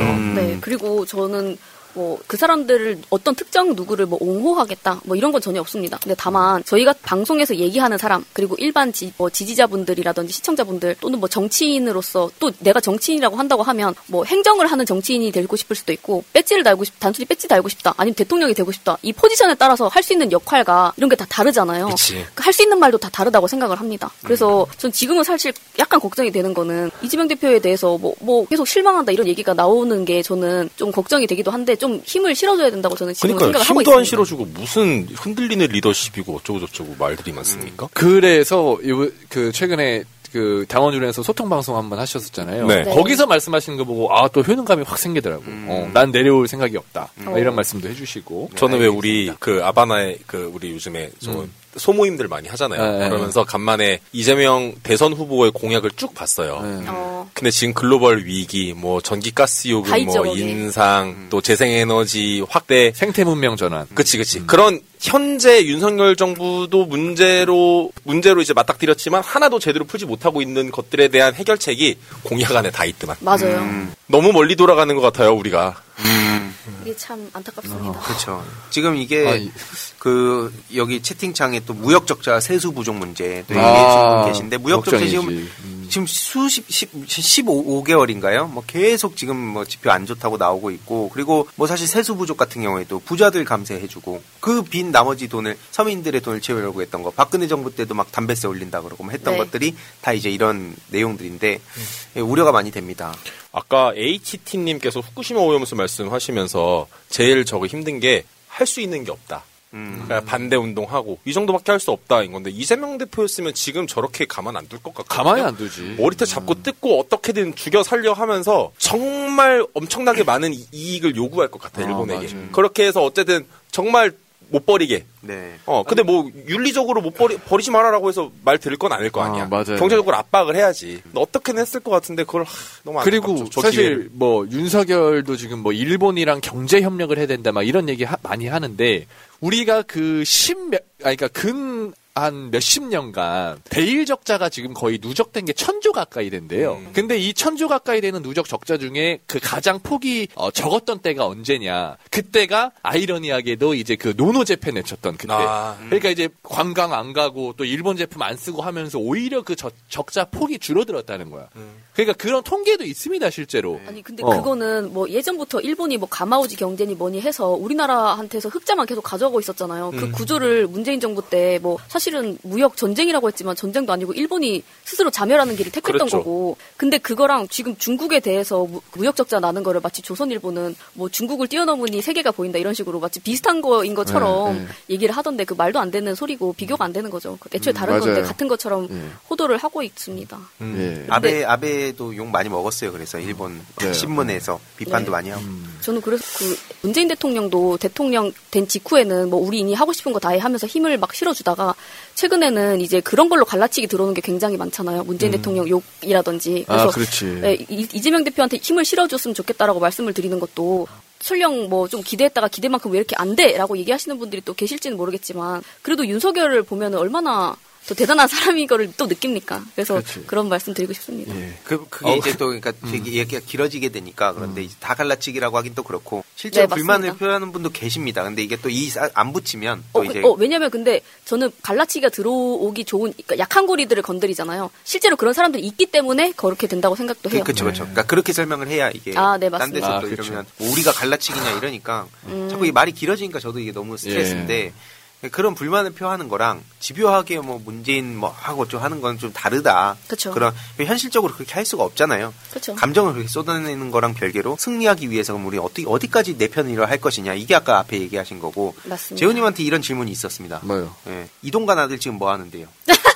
무, 물어 아까 무엇이든 물어보라 해갖고 물어보시는데 뭐 정재우 연구소 대답하세요. 지금 저 학폭 때문에 그거 하고 있는 거 아니에요? 반성하고 아니, 있는 지금 거뭐 아니에요? 하냐고 반성. 어, 지금 내가 어떻게 해라? 반성을 아니, 해요? 뭐, 반성을 안할 것 뭐든? 물어보라고 하니까 물어봤는데 아, 예, 왜 그렇죠. 화를 냅니까 또? 예, 아니 화를 내는 게 아니라. 뭐든 아니 물어보라 제가. 이거 아 히든한테 오늘 좀 서운한 게, 네. 아 이거 대일 제가 대일 적자 딱 이거 수치로 해갖고 딱 노노 재팬 했는데요. 그걸 안 받아주네요.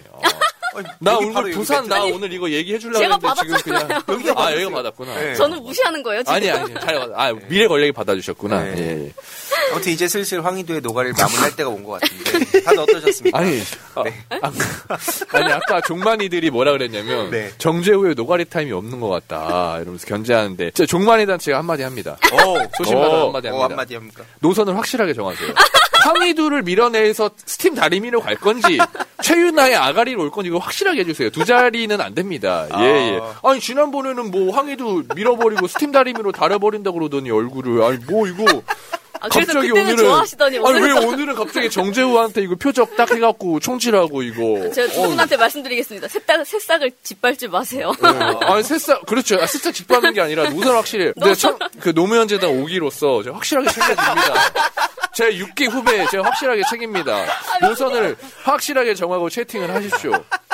아, 예, 아 예. 홍보를 하신 거군요 이렇게 노무현 그렇지, 그렇지. 아, 리더십 학교 6기로 네. 또 가입했고 굉장히 깨어있는 친구들이거든요. 종만이들 구독 한 번씩 여러분들 부탁드립니다. 굉장히 영상이 재미있어요. 음. 자, 아, 히든님 마지막 그 한 말씀 하시고 방송 종료하겠습니다. 네 아마 말씀하신 게 이번 주 금요일날 부산에서 제가 북토크를 하는 거에 대해서 얘기하신 것 같은데 아, 그게 있나요? 네, 민주당 부산 시당에 있습니다. 아, 그런 게 있었어요. 네, 지금 부산 와, 중요하거든요. 이거 거의 술탄 아저씨급의 약간 그 아, 이거 부산. 중요한, 지금 부산 무시하시는 거예요? 아니, 부산을 부산 무시하는 게 아니라. 더 중요해졌습니다. 부산 당원들과 어떻게 각성을 하고 어떻게 이 목소리를 낼 것이냐 해서 이제 북토크를 가는 게 하나 있고 그 갔다 오면 이제 또 어떤 얘기를 했는지 궁금하시잖아요, 다들. 부산 시민들은 지금 어떻게 답답함을 풀고 있을까? 그렇죠. 이걸 전해야 되기 때문에 일요일 9시 히드버스터를 통해서 전해드리겠다 하면서 마무리하겠습니다. 아, 아, 그럼 북토크랑 히드버스터는 따로인가요? 따로죠. 아. 네. 뭐두 개나 봐야 되는 거예요? 따로입니다. 아, 따로구나. 아, 예, 예. 알겠습니다. 자, 역시, 어, 오늘 노가리 굉장히 재밌었고요. 여러분들과 함께해서. 자, 오늘도 재밌었다면 채팅창에 1번 남겨주시면서 오늘은 방송 종료하도록 하겠습니다. 이번 주도 업데이트 감사합니다. 고맙습니다. 이게 나라냐 이게 나라냐 우리는 끝까지 간다 촛불이 이긴다